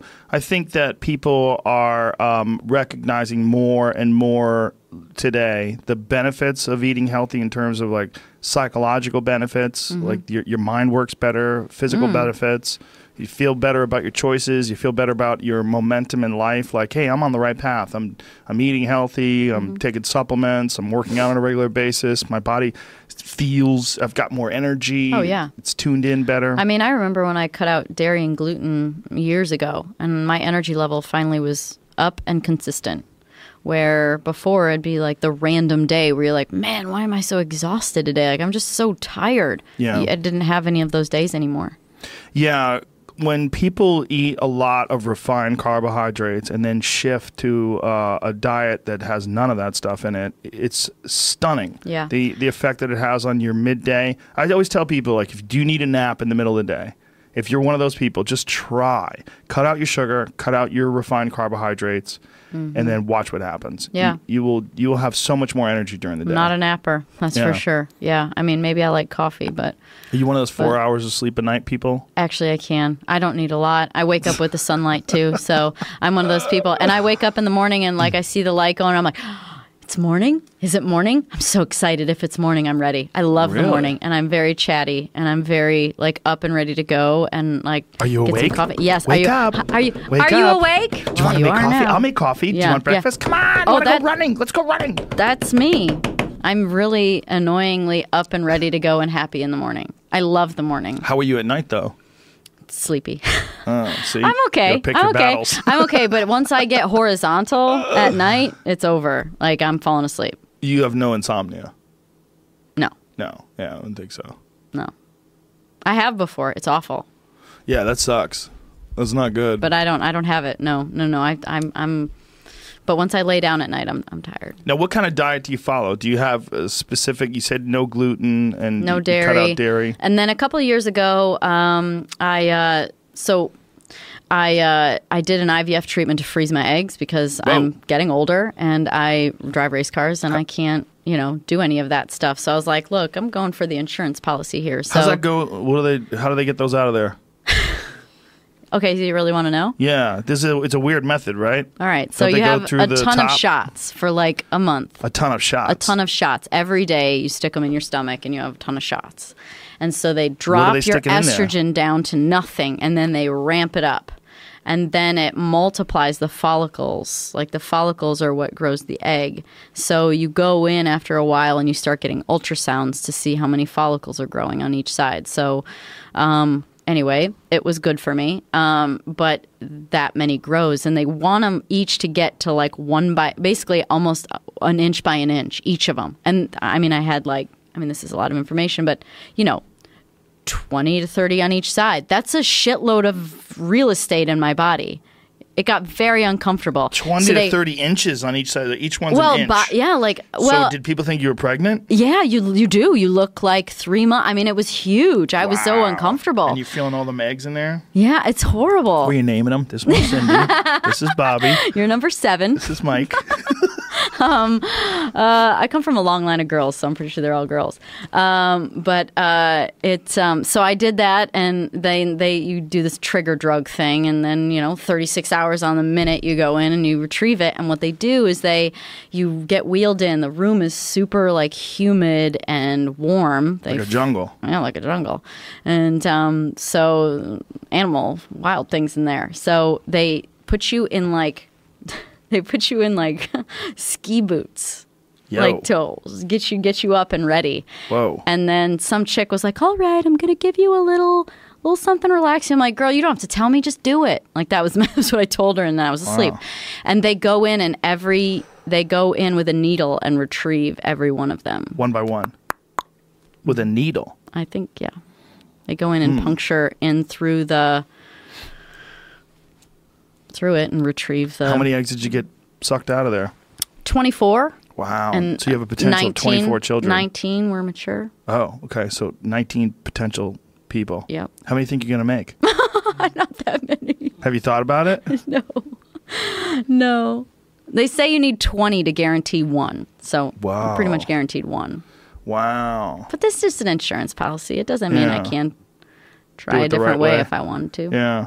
Well, if you But stop anyway, racing, so okay, back to the back to Right. the point. Like we just got way off track here, but this Sorry. is part of the story as to why I decided to change my diet and my my workout and why I ended up writing a book um, was because I I gained like four pounds. Okay, I'm just people I know. There's people who are like, oh, who cares four pounds? On my frame, five foot, who I'm small, little, and you know, for any girl out there, you know your jeans only fit when you're exactly the size that you are, and then you gain a couple pounds, and it, they don't anymore. I was just uncomfortable. It just wasn't. I just gained some weight, and four not pounds anything of really. eggs too. Well, That's a it was lot. it was it was legit. Like I just gained some weight because of the hormones. So it instantly also gave me some sympathy for people out there with whether it's dudes and testosterone or women with pregnancy or you know um, uh, menopause or whatever it is that changes their hormones and sometimes you just gain weight i'm like oh my god this is this is real um, this isn't just some excuse for getting older and being lax about your diet or your exercise it really happens and so anyway so i decided to eat paleo um, for like a week really i was going to do it for a week and I did it, um, and I never stopped. So that was two years ago, and then um, I also started doing two a day workouts because I wanted to change it up and sort of kick things up a notch. But I also realized that I was out taking my dogs for walks, and I was like, well, if I'm walking them, I might as well run and do a workout too. So, you know, instead of mile and a half of walking around the property, I would go for three.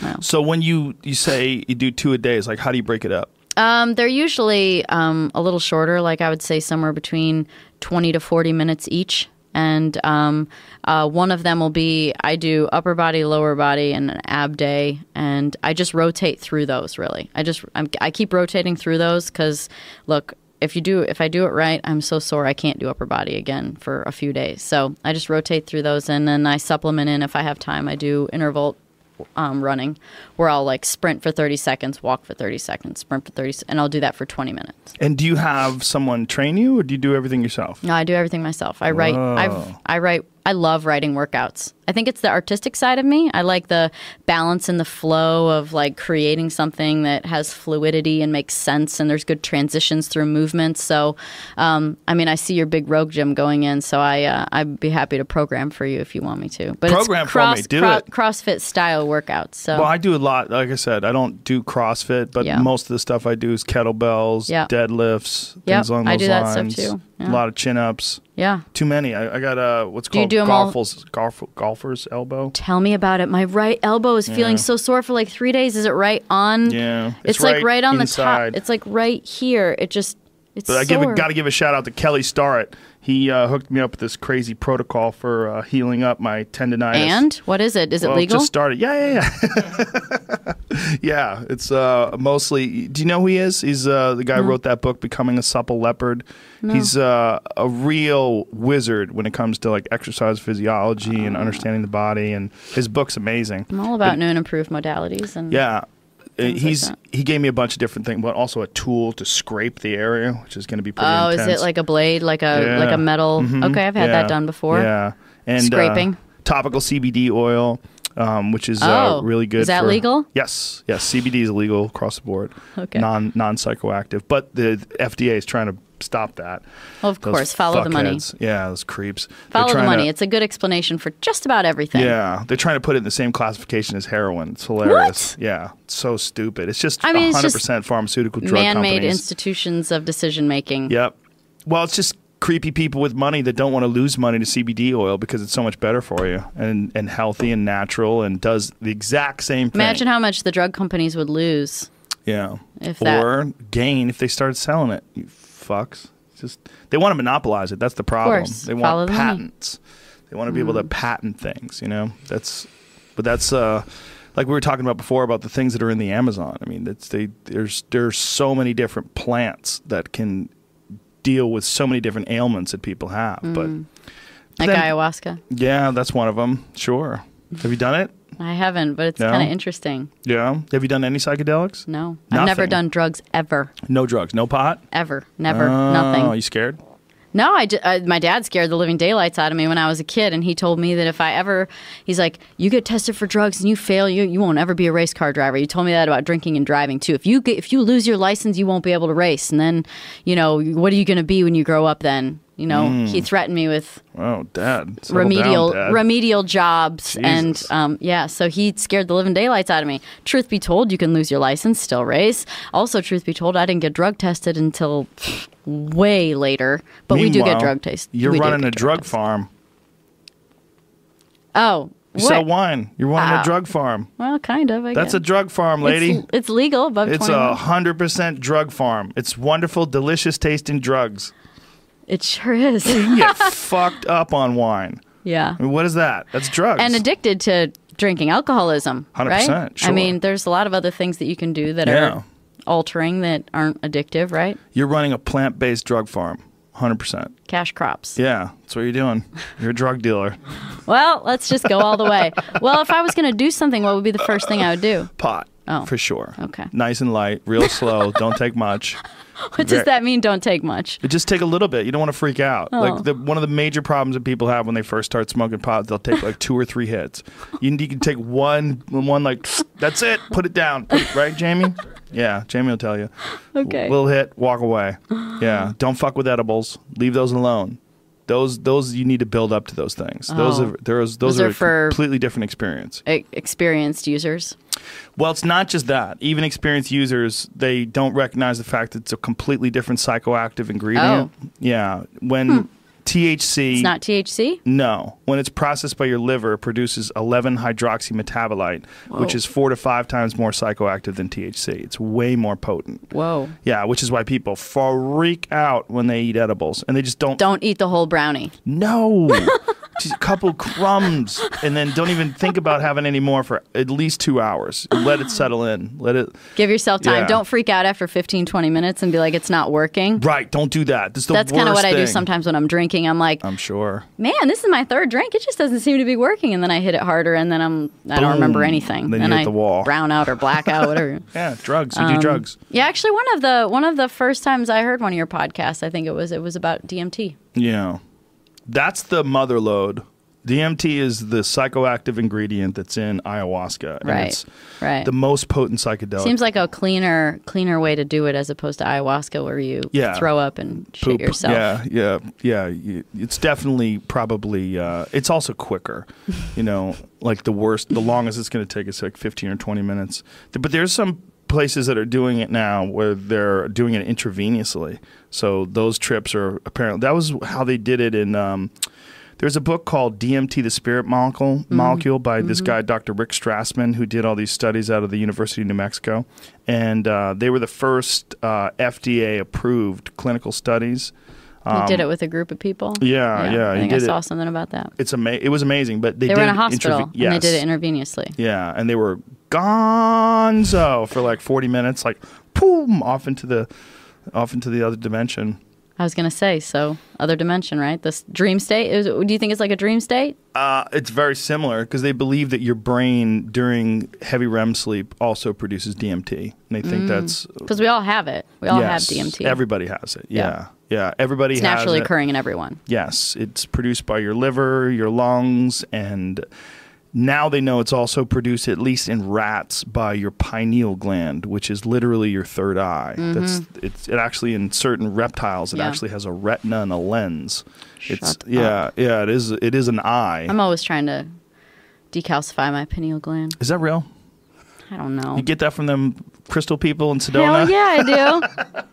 Yeah, they say it's like fluoride. Fluoride's calcifying your pineal gland, man. Like, okay. Mm. I how's- did watch a cool How's thing. it getting in there? Yeah, yeah. How's it getting through my mouth and it- through? Is, are you sure? Are you sure? well, yeah, it fluoride's goes getting in there? everything. You are what you eat. Yeah, sorta. But are you what you drink? Are That you, Are you too. wine? Yes. yes, I get better with age. Duh. Yeah, Um, I, I don't know if you really your pineal gland actually gets calcified by fluoride in drinking water. I, Yeah. That sounds like some hippie horseshit. It does sound hippie horse shit. I'd like Yeah. to see some scientific proof. But hey, man, with all the hippie shit, there's not a lot of scientific proof with it. No, no, there's not. Uh, It's a but- sense of knowing. That's what it comes down to is a sense of knowing. Like, do you really feel like this is making sense to you? Does it register? Are you like, "Hmm, I don't know why I believe this, but I just do. I don't even know where it came from. Yeah, I don't know about that. Yeah. I'd rather trust scientists. I like science too. My sister and I went and saw Neil deGrasse Tyson in Indianapolis over the winter. Over Oh, what Christmas. did he? d- He had like one It of was those called the, Star uh, Talk radio things. It was called the uh, an astrophysicist reads the newspaper. Oh, Yeah. so he like pulled cra- you know articles and you know just laughed about them basically. oh, that's cool. Pluto came up because he was part of the peop- part of the group that sort of said that Pluto wasn't a planet. Yes, yeah. People got very upset with him. Yeah. He also loved to point out how there'd be something crazy and he'd be like, let me point out, this is in the science section of the newspaper. Like, as if, like, how did this make it to the science section? Right. Yeah. He's going to come on here sometime in February, and they're going to. He's going to talk Cool. to a guy who uh, believes the Earth is flat. Oh, that Like guy. one He the made fun lean- of that guy, too. Yeah. He's like, let me show you a reflection of what it looks like if the earth was flat. And, you know, of course, it's, you know, shadow of a flat line. It's like, of course, that's not true. Well, of course, it's not true, but there's a lot of young people out there today that believe the Earth is flat. Do you believe the earth is flat? No, I most certainly do not. But I think it's Why do I mean? Do they 'Cause do they they're not dumb. think we actually go into outer space and are on? no, they think that that's fake too. But I think it's just a matter of Oh. Do you think we landed on the moon? if there is anything that I think is one of the more attractive conspiracy theories, it's the moon landing Mm. one. Because the only time they did it was between 1969 and 1972. They did seven missions, six were successful. And that's the only time in human history that people have been more than, I think, 400 miles above the Earth's surface. Everything else, all the space shuttle missions, all of the uh, space station missions, all that stuff is inside of 400 miles. The moon is like 260,000 miles there and back. And they've never even sent a chicken into space and had it come back alive. They never sent anything into space other than people like into deep space, Hmm. past the Van Allen radiation belt, past the magnetosphere. I think most likely we went. But if there's e- ever a conspiracy theory that's attractive to me, it's that one. Because I Yeah. just think it would be fascinating if during the Nixon administration they really did fake it. And there's there's a lot of weirdness to Why it. would they fake it? Well, first of all, to show military superiority to the Russians, and again, I'm not saying, and I used to believe they did fake it. I was I was heavily on the side that they faked it, but then I realized I don't know jack shit about astrophysics. I don't know jack Yeah, I have shit to ask about Neil. rocket travel. I don't. I mean, I'm just talking out of my ass. So like me saying that they didn't go was literally an ignorant perspective. Mm-hmm. Just Like, a just a guess. well, it's just be, being attracted to conspiracy theories. Yeah, which is fun. That's the problem is uh, that conspiracy theories are really fun. Like Yeah. Bigfoot's really fun. UFOs are really fun. All that stuff You have is to sift really through a fun. lot of stuff to get to the get to the core because there's Yeah. there's there's arguments on both sides. there is, but it's also you have to recognize in yourself that you do not want the official story to be true. And I do not. And almost every single thing that happens, like, you know, moon landing or UFO landings or any crazy shit, I always want the crazy shit to be real. I always want the UFO thing to be a real thing. They do have it. Do you It's- believe in aliens? Yes. I think it's more than likely that there's something out there. I mean, like to to feel like that we're the only thing in the universe is a little ridiculous. It seems stupid. seems Yeah. pretty ignorant and arrogant. Yeah. But I don't think that it's what we think it is. I think it's uh, most likely far beyond the the places that we can currently travel to. And I think that by the time they get to uh, high level of sophistication, they're most likely not even organic anymore. And I think that that's the future of the human race. I Like think Mm. levels of consciousness. Well, I think maybe that, but I also think there's a real problem with the possibility of artificial intelligence. I think h- human beings are about to create life. Whether we recognize it as life or not, what artificial life is going to be is life. Artificial intelligence is going to have the ability to change itself, multiply what human beings have been able to do in terms of technological uh, innovation by a rate of something insane like in two years they'll be able to do 10,000 years of innovation in, in terms of Wow. Hmm. like what we're capable of doing so i think that what we're looking at now is the the last days of biological life. I think 100 years from now, 500 years from now, whatever it is, there won't be biological humans anymore. I think they'll this will be an archaic, The outdated. world will Uh, change as we know it. yeah, and Right? I Isn't that think kind of I mean, you know, if, I don't believe in everything the Bible says, but you know, was that in the world Bible? will change. Well, so the apocalypse, the world will change Yeah. Oh, as we know it. I think the apocalypse The local. world will end as we know it, right? But I think the apocalypse, like the stuff in the Bible, that's all local.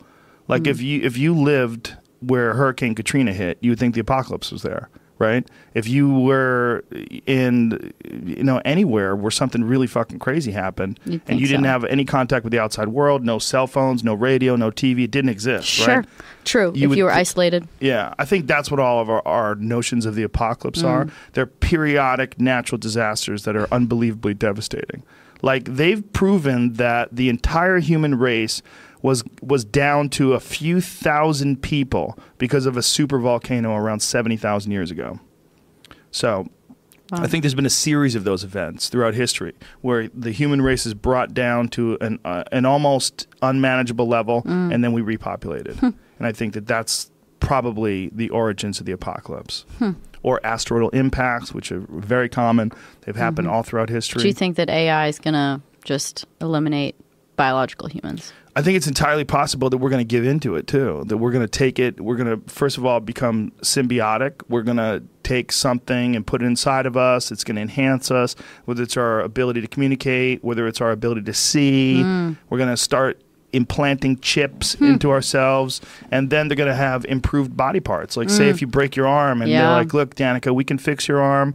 But it's going to take a year. You have, you know, 17 broken bones, or we can replace it with an arm that works better and it'll feel just like a regular arm. And I'm going to bring in Mike, and Mike has a fake arm, and he's going to show you how it works. Hmm. And Mike's going to come in. I'm so much happier with my arm than I was with my fake arm, with my real arm.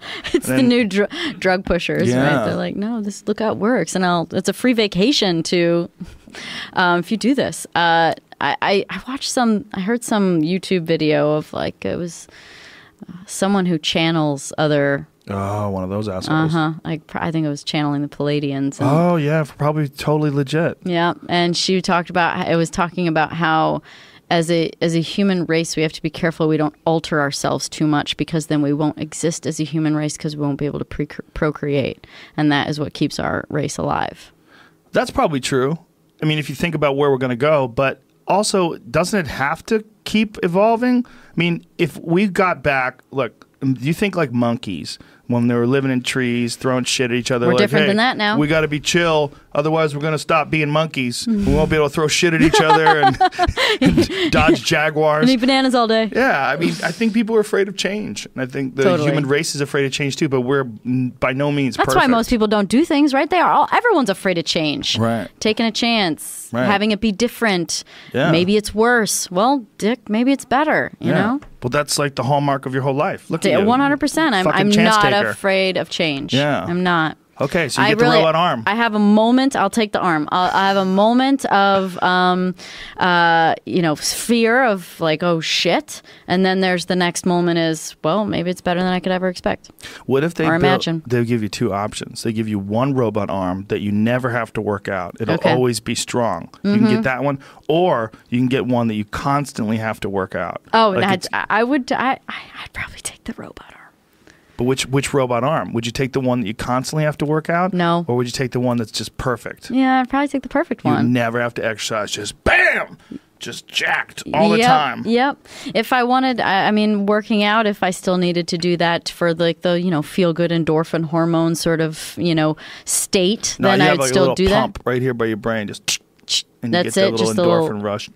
Well, Yeah. and I would go do a lot more stuff like walking around in nature. Hmm, that's a good answer.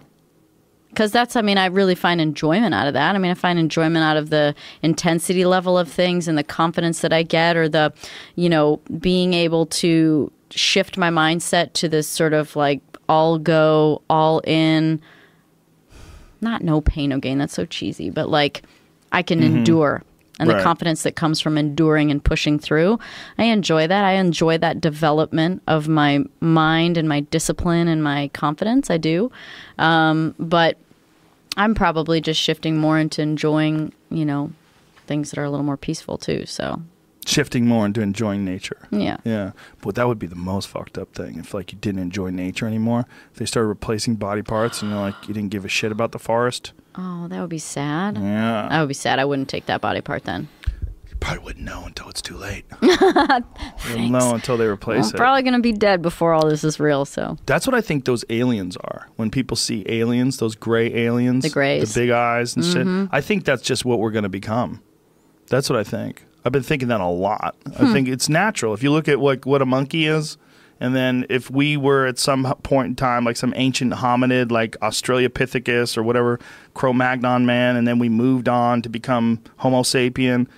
The, if we keep going in that direction, this is what we're going to look like. We're going to look like little skinny things with big heads. lollipops. Yeah. That's what I look like when I have my helmet on.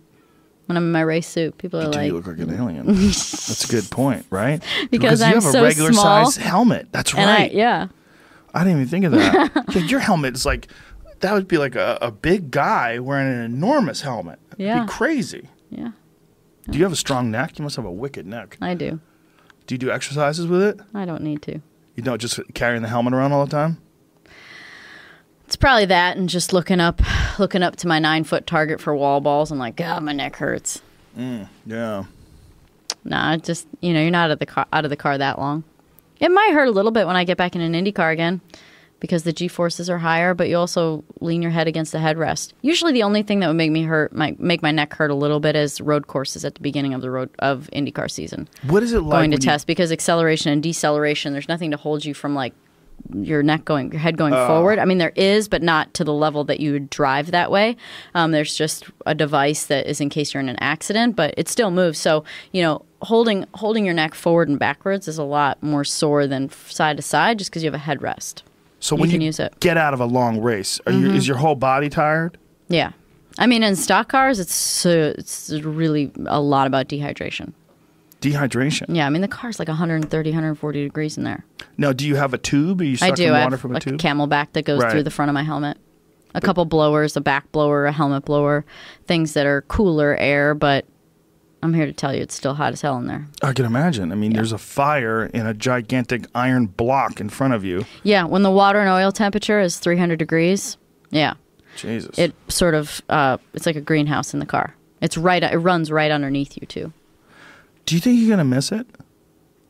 That's a great question. I was talking about this just the other day. Like, am I going to miss the intensity? Am I going to miss certain? I, I mean, I don't know if I'll. I think I will miss some of it a little bit every now and again. I'm driving down the road and I'm like, I'll, I'll probably miss it a little bit, but, um, but, uh, yeah.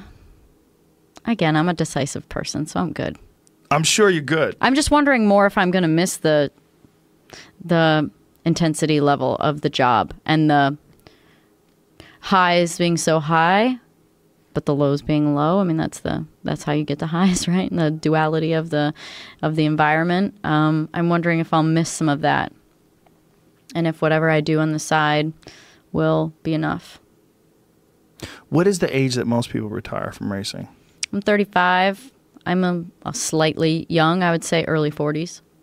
After a while, they just, their body just takes too much. and you're just exhausted. I mean, Yeah. honestly, like especially if it's NASCAR, you're just exhausted. I mean, it's I mean, that's my feeling anyway. You know, you're gone for 40 weeks a year on the road in these, you know, really luxurious places of the world on the barbecue world tour, like grilling out of your bus and living out of a bus for most of your life and, you know, on the road in and out of airplanes, hours of nothing to do on the weekends while you're, you know, sitting there. So, just kind of the grind.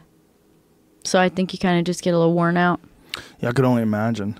All you know, I mean, even like you were talking about interviews and stuff. Like, yeah, I I, I enjoy doing interviews that aren't based around how's your car this weekend. You know, I mean, they're just so boring. They really are. Right, yeah. So it's fun for me to talk about working out or cooking or wine, food. You know, all that stuff. It's just interesting. Or aliens.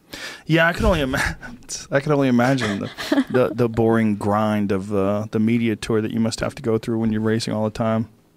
Yeah, I'll tell you what, Danica, you were moving quite fast out there today. You happy with her performance? I was watching the uh, the uh, the old South Park episode. They had a bunch of NASCAR drivers on South Park, and you know, it was the it was when um, Cartman was trying to be um, poor and stupid so he could race NASCAR. and he was sponsored by Vagisil. And he he ate a ton of Vagisil to make him as stupid as he could. And he realized that the more stupid he got, the more money he spent, the more in debt he got, and that's how you got poor. so he just bought like jet skis and just. I think he says at one point in time, Danica, you're not half, po- half as poor and stupid as I am. Oh, that's right. You were in it. Yeah, I was in it. Uh, wh- Did you use your own voice? No, no, They no, use no. somebody South else? Uh, Park just does all their own stuff. I was on The Simpsons that year too, and I, I did my voiceover for that, but for oh, for South Park, no. Did you love it? I was awesome. I mean, I don't care what they say. If you're on a show, it's flattering, right? They to make to make TV in a different capacity means you're being noticed. Well, especially South Park. I mean, Yeah. that's I think that's the funniest show that's ever existed. Yeah.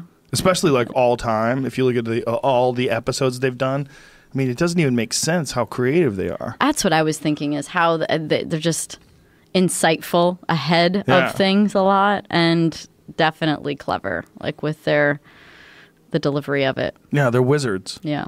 yeah, it's, it's completely bizarre. What kind of tr- car do you drive in regular life? Please don't say like a Prius.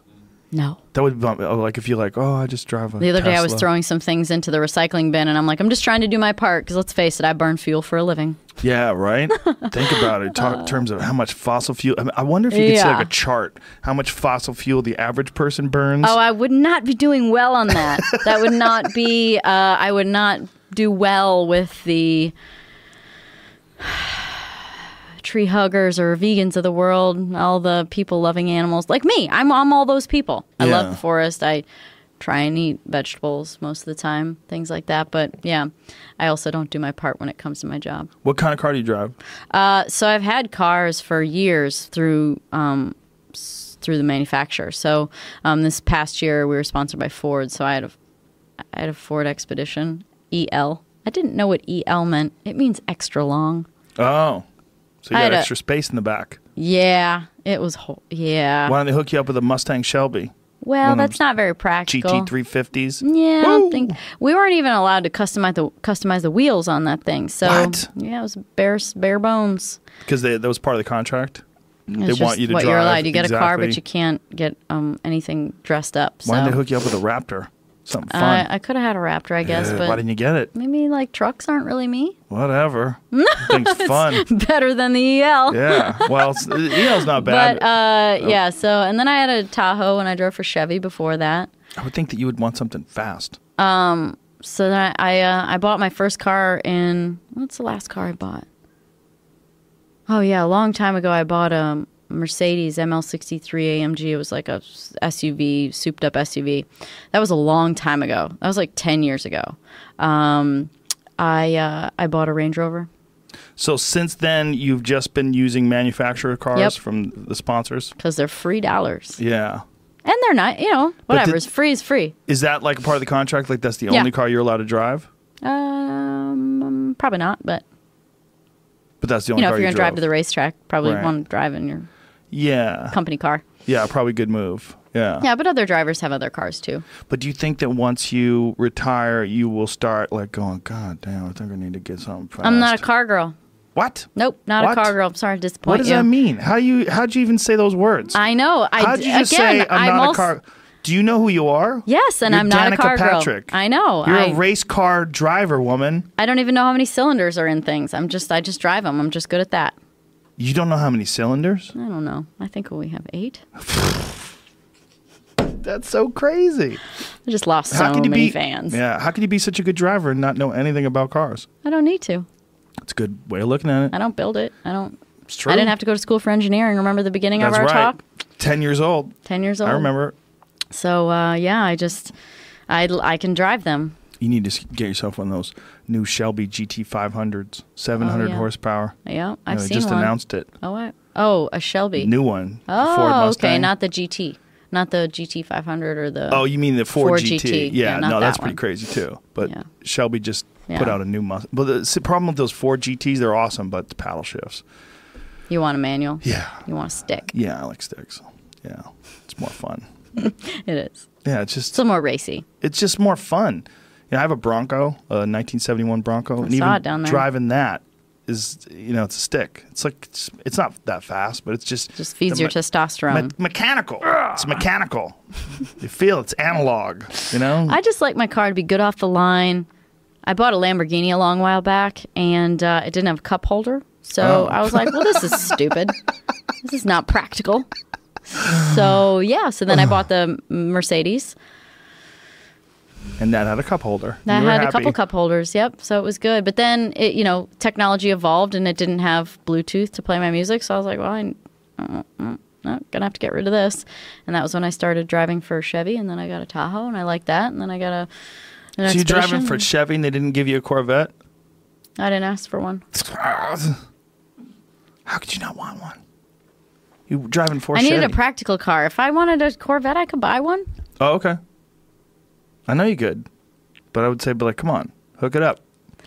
I'm not. Yeah, I. Come on, Chevy. I'm. Pra- I'm not a car girl. We went over this. I don't understand this though. I keep I keep wanting to catch you in that lie. No, I, I. I don't care. I just. I have cars are like purses for me. I just need one nice one, and when it wears out, I'll get a new one. You don't like purses? Not really. I Oh, don't you're really a care. weird girl. I just needed one that looks good and Just one. performs. That's it. Yeah. What about shoes? No, I like shoes. Oh, okay. I have a lot okay. of shoes. Oh, there you go. Okay. Yeah. Okay, you're a girl, I'm definitely a girl. but not purses. What I about curled jewelry? my own. I curled my own hair today. Whoa, that's crazy. How'd my you do own it? makeup. Yeah. I You just- okay? yeah, my shoulder hurts a little bit, but hairspray. Ah, what is this stuff now? I'm very much a girl.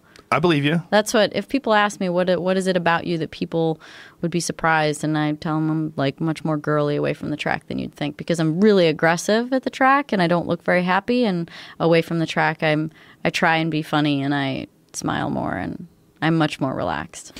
Are you surprised that with all your suc- success and all the attention that you've gotten from your success as the only woman on your level in, in professional racing, Mm-hmm. are you surprised that more women aren't entering in, that you haven't like sort of opened the door? Or do you think that it's such a specialized and unique thing to do that it's just not something that a lot of women gravitate towards?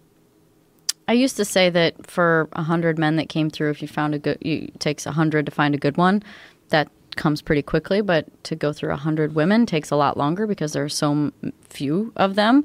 Um, there are more coming through, but I just think that you know over time it just takes a lot longer to find good ones. But I don't, I don't know. I I think back to uh, this is my ego talking. I think back to um, a long time ago um, when um, Paul Newman was still alive, and we were on a late night show together, probably Letterman. And he was asked before I went on. He was the first guest if there was going to be another driver, another girl that comes through that compares to me, and he said he didn't think so. Maybe there won't be. Maybe Paul there will Newman be. knew his shit. Yeah, He knew his shit. Maybe, I, I mean, you're unique. I'm sure there will be But someday. I meet a lot of women like you because of Oh. MMA. oh, There's those savages that enter into MMA. The women that f- wind up fighting in MMA, there's a lot of them. And I'm kind of stunned at how many of them there are. But I, when I say they're like you, I mean they're bold, powerful, unique people that are, they just take wild chances. I mean, the type of person that is like a Holly Holm or someone like that. So I think the big difference lies in there are a lot of people that are strong, aggressive, confident, you know, assertive, bold, but to then be able to keep it together and um, up up above their shoulders, um, that's another. That's the difference. Keep it together in the pressure of a race. Yeah, and the pressure of whatever moment it's have you're having, whatever pressures are being put on you around an event or for one. I mean, those are that's really hard. The right people around you, being able to filter the shit and let in, like keep the good, um, s- keep your own confidence up. Um, that's that's hard.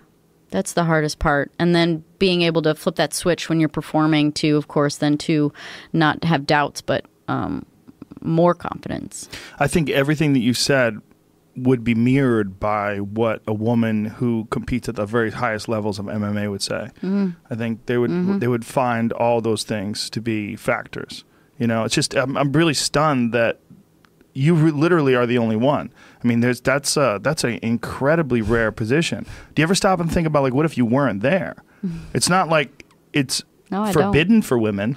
I never thought about it like that. I've mons- mostly only thought about it from the perspective of like, have I thought about what I've done in the sport?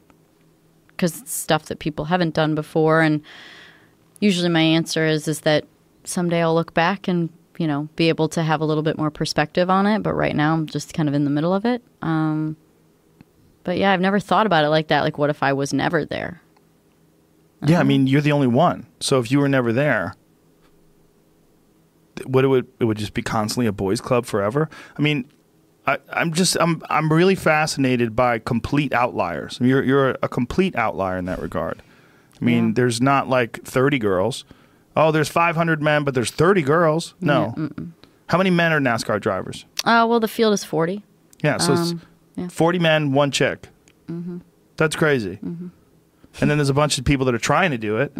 Like, how m- are there any women that are trying to get Mm-hmm. on the in lower there? formulas. Uh, there's some that do some part time stuff, and I'm trying to think if someone has done like a full season. I don't know. Back in IndyCar, there was some girls who did more. There were like at one one Indy 500, there was like five of us, but most of the time there's none or one. Um, comes in waves. Do you stop? I mean, do you think that when you stop and you look back in your career, you'll take into account and maybe have a more objective sense of what an impact that you've had? 'Cause this- Sure. For women. Yeah, of course, but I need distance. Right. from it. I need to gain perspective that way. Does that make sense? It does. Yeah. I mean, sure, in your career too. Like, I mean, to be able to identify the the things that you've done, the influence you've had over people, with the conversations you've had, with the with the things in business you've done. I mean, it's hard to see when you're in the middle of it. yeah, I don't look at that. You don't want to look at that. No. Oh, Not why? interested. Because I, I don't want to get distracted. It's like, there you keep go. doing That's what why I'm people doing. don't in the moment Yeah. because it doesn't matter. Yeah, but I'm what I'm doing. A lot of people are doing. What you're doing is very. Uh, it's just to to be a woman that does the thing that many men think is probably one of the most manly things you could do, other than fighting and maybe football. Yeah. Mm-hmm. it's like race car driver. Like ask little boy, what do you want to be when you grow up, Billy? I want to be a race car driver. Rah, rah. I mean, that's just.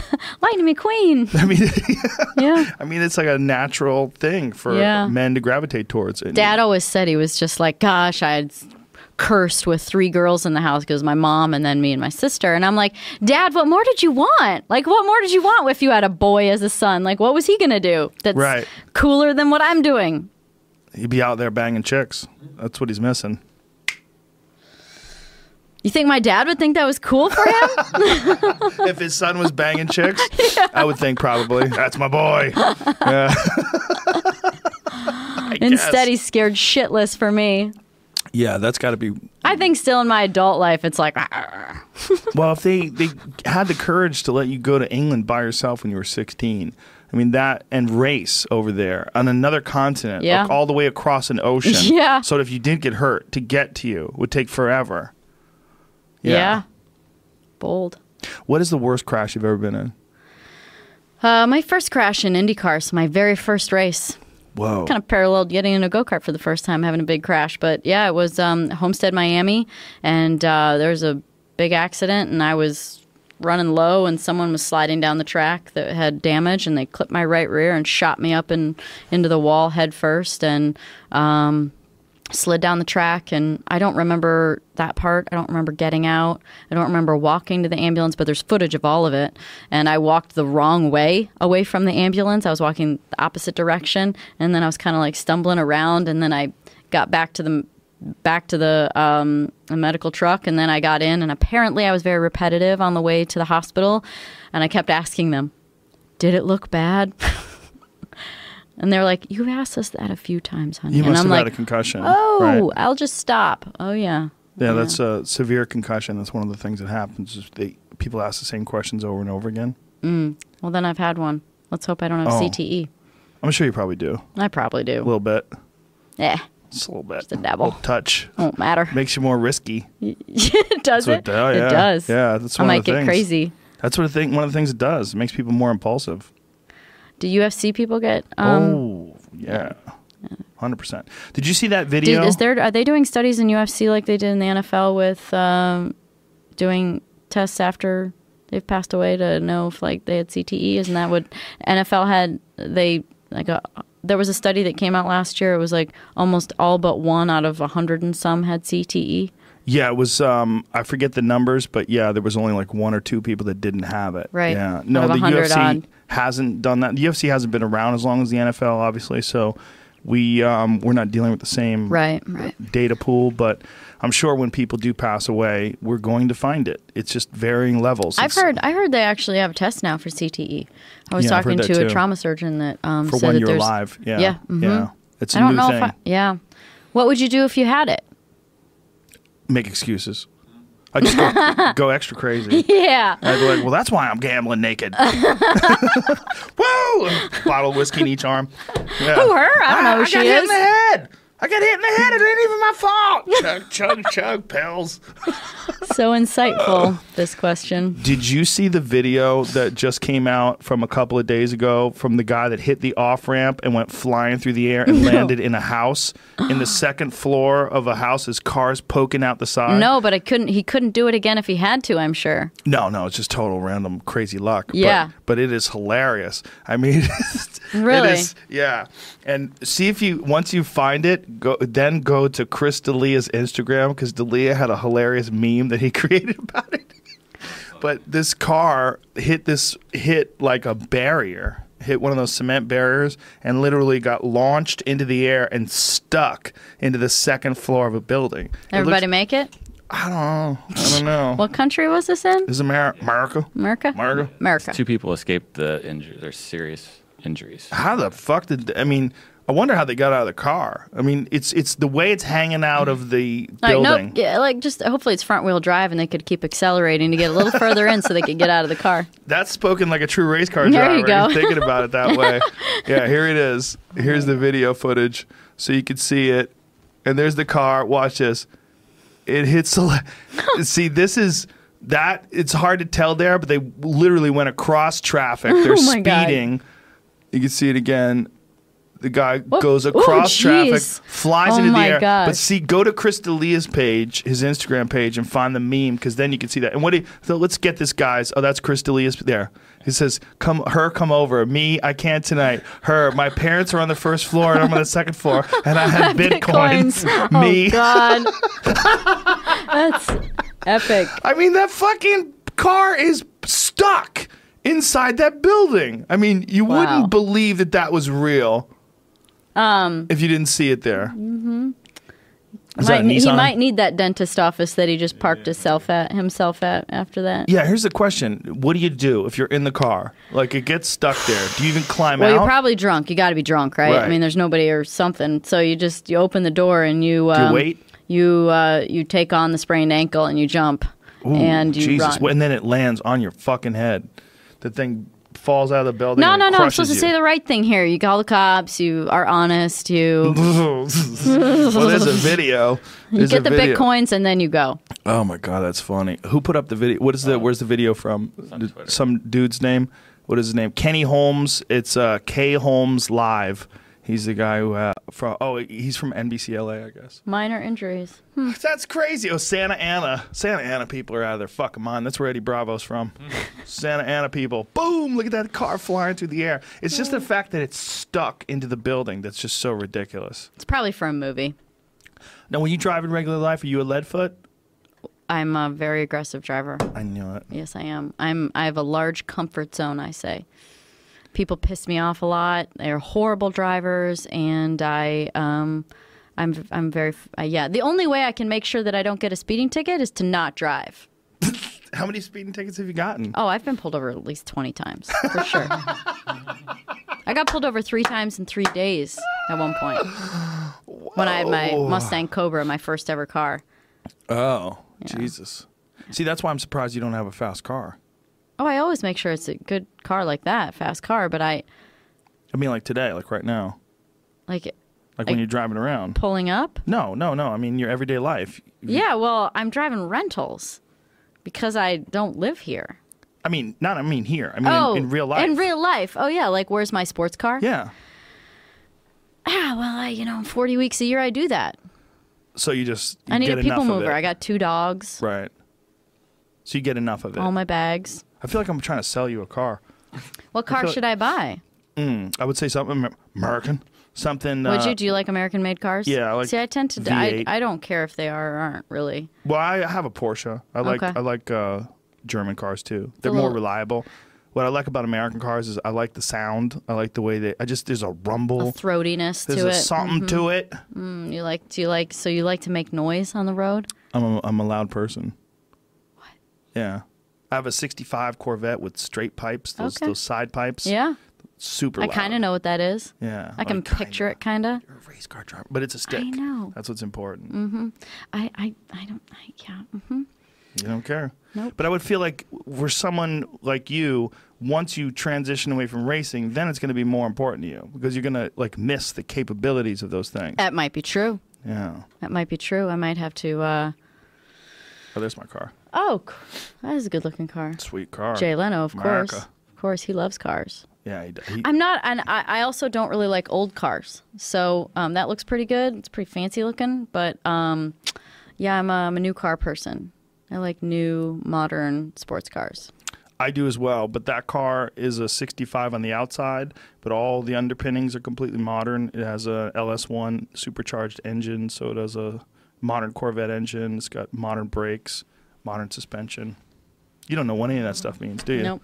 That's crazy. I know that my very first car, my Mustang Cobra, I drove it so hard that I needed, in 8,000 miles, I was on my third set of brakes. uh, we put stiffer sway bars in it so that it would handle better.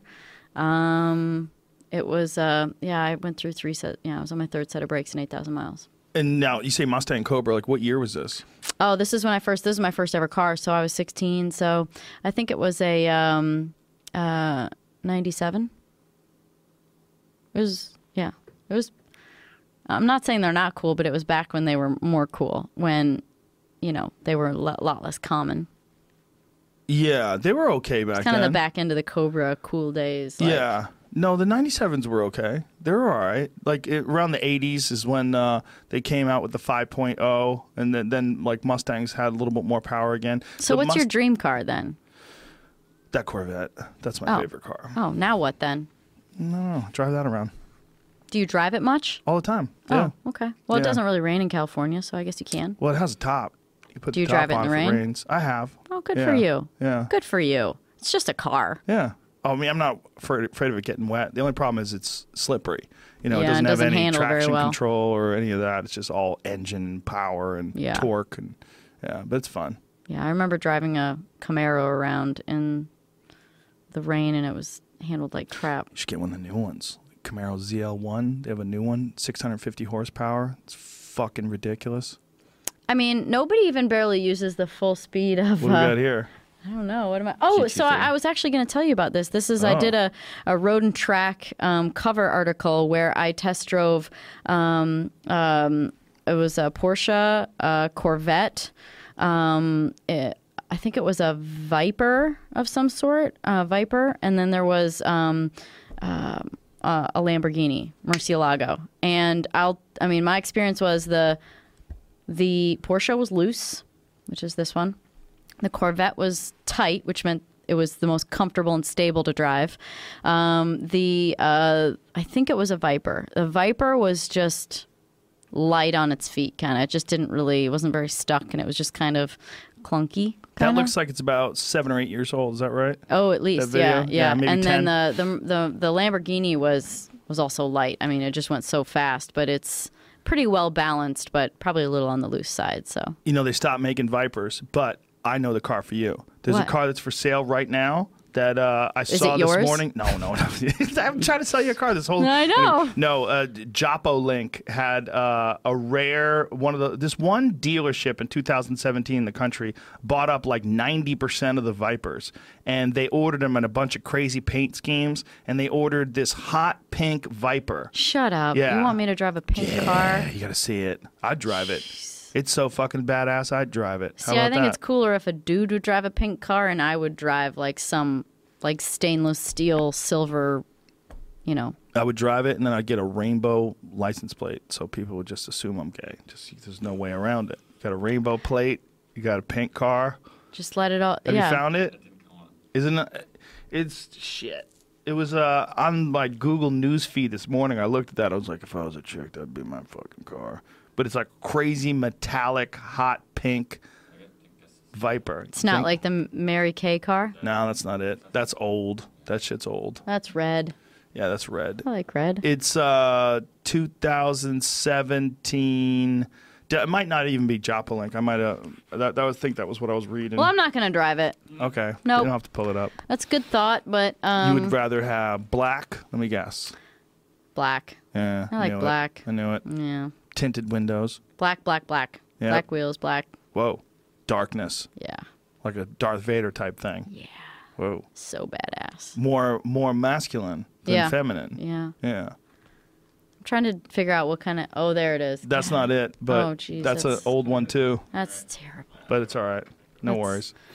That's That not, looks gross. That that's- one looks gross. Okay. Phew. The other one didn't look so gross. It's more of a darker pink. You don't have to find it, Jamie. Forget it. she's she's she's gonna hate it no matter what. She wants Darth Vader. Pink Corvettes that uh, Angeline drives around town. I saw her the other day. I saw her driving that. Do you know who Angeline is? No. Angeline is a woman who, when I moved to California in the '90s, she used to have these billboards all around California. Of what? It's her. Oh. her like in her bikini, uh, Okay. like What's she and it would just say promoting? her. It would just say her name and her phone Oh. number, and that's the, see Wow. those those billboards. Oh shoot. Well, hey. Yeah, that's well, her. hey. And so these, and I'd be like, "Who the fuck is Angeline?" And everybody would be like, "Oh, she's like this local celebrity." And so she apparently is just a wealthy lady who, uh, all of her time here, has done that. Just got these Likes big the billboards. attention. Yeah, And there's- she's doing a split on top of a Corvette. Look at that. Okay. Is that a good thing? For is her, it working? maybe Is it working? she kept doing it, so she still does it, right? Does she still have a billboard? Not a billboard, but I, she has at least three different Pink Corvettes Oh, now. I've like, seen I've seen her various ones. really recently in in the pink Corvette.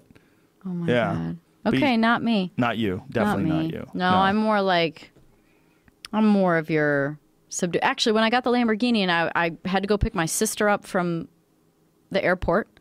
Okay, there's nowhere to put your put your bags. It's a it's like a briefcase for a for a you know Trunk. trunk, Yeah. and it's in the front. So that was kind of silly. Um, and then I realized that people normally get these cars so they can just like kind of take it out to dinner. I don't want to be looked at. So I'm not going to, I'm more likely to take it to go get groceries than I am to go to dinner.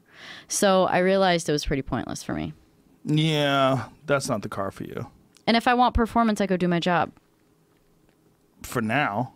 for now. But when it's over, that's what I'm trying to look. I'm trying to keep Trying you to help sane. me. You're, you're looking forward. yeah, yeah, yeah. I'm looking forward after these next two Well, races. We'll have to visit again in a year's a year Okay. from now and and um, have to figure this figure it all out. You, I'll tell you, you're right probably. Well, in a year from now, then the new Corvette ZR1 will be available. 750 horsepower. Stupid, you're zero never to going to use 60 in it. two seconds. I mean- never going to use it. Well, you might Says- use the zero You've to had 60. 150 speeding tickets. Who you talking to? You're never It's going to true. use it. It's true. nobody get nobody got a speeding ticket for getting the speed limit too quickly though. That's true. Yeah. Well, they probably would pull you over anyway. How the Actually, I fuck got did a you funny do that? story about when I got pulled over when I was 16 with my Mustang Cobra. I was picking my girlfriend up and pulling out of her her st- off of her street onto the main street, and it was wet out. And so I kind of got it going and kicked it sideways a little bit and looked in my rearview mirror at the stoplight, and there's a cop sitting there. Well, he comes for me. So I turn on the first road I can find. So I make a left, drive down the road. It's a freaking dead end. So I pull into a driveway and we slouch down real low.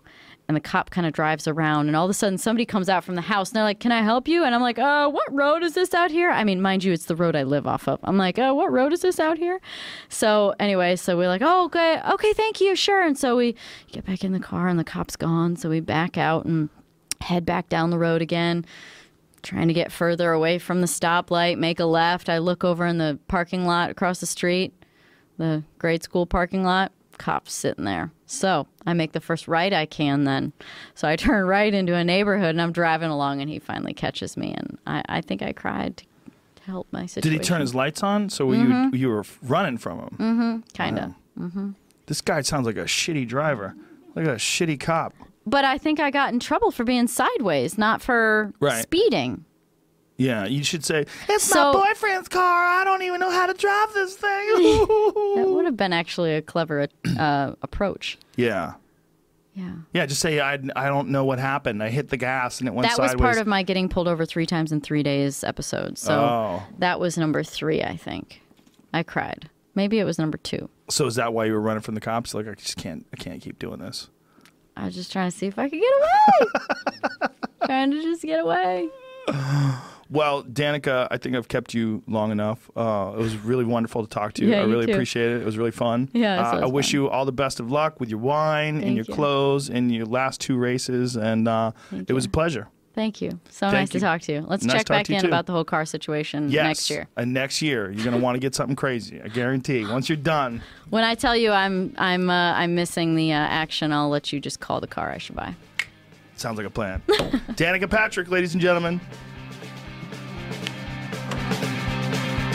that was fun.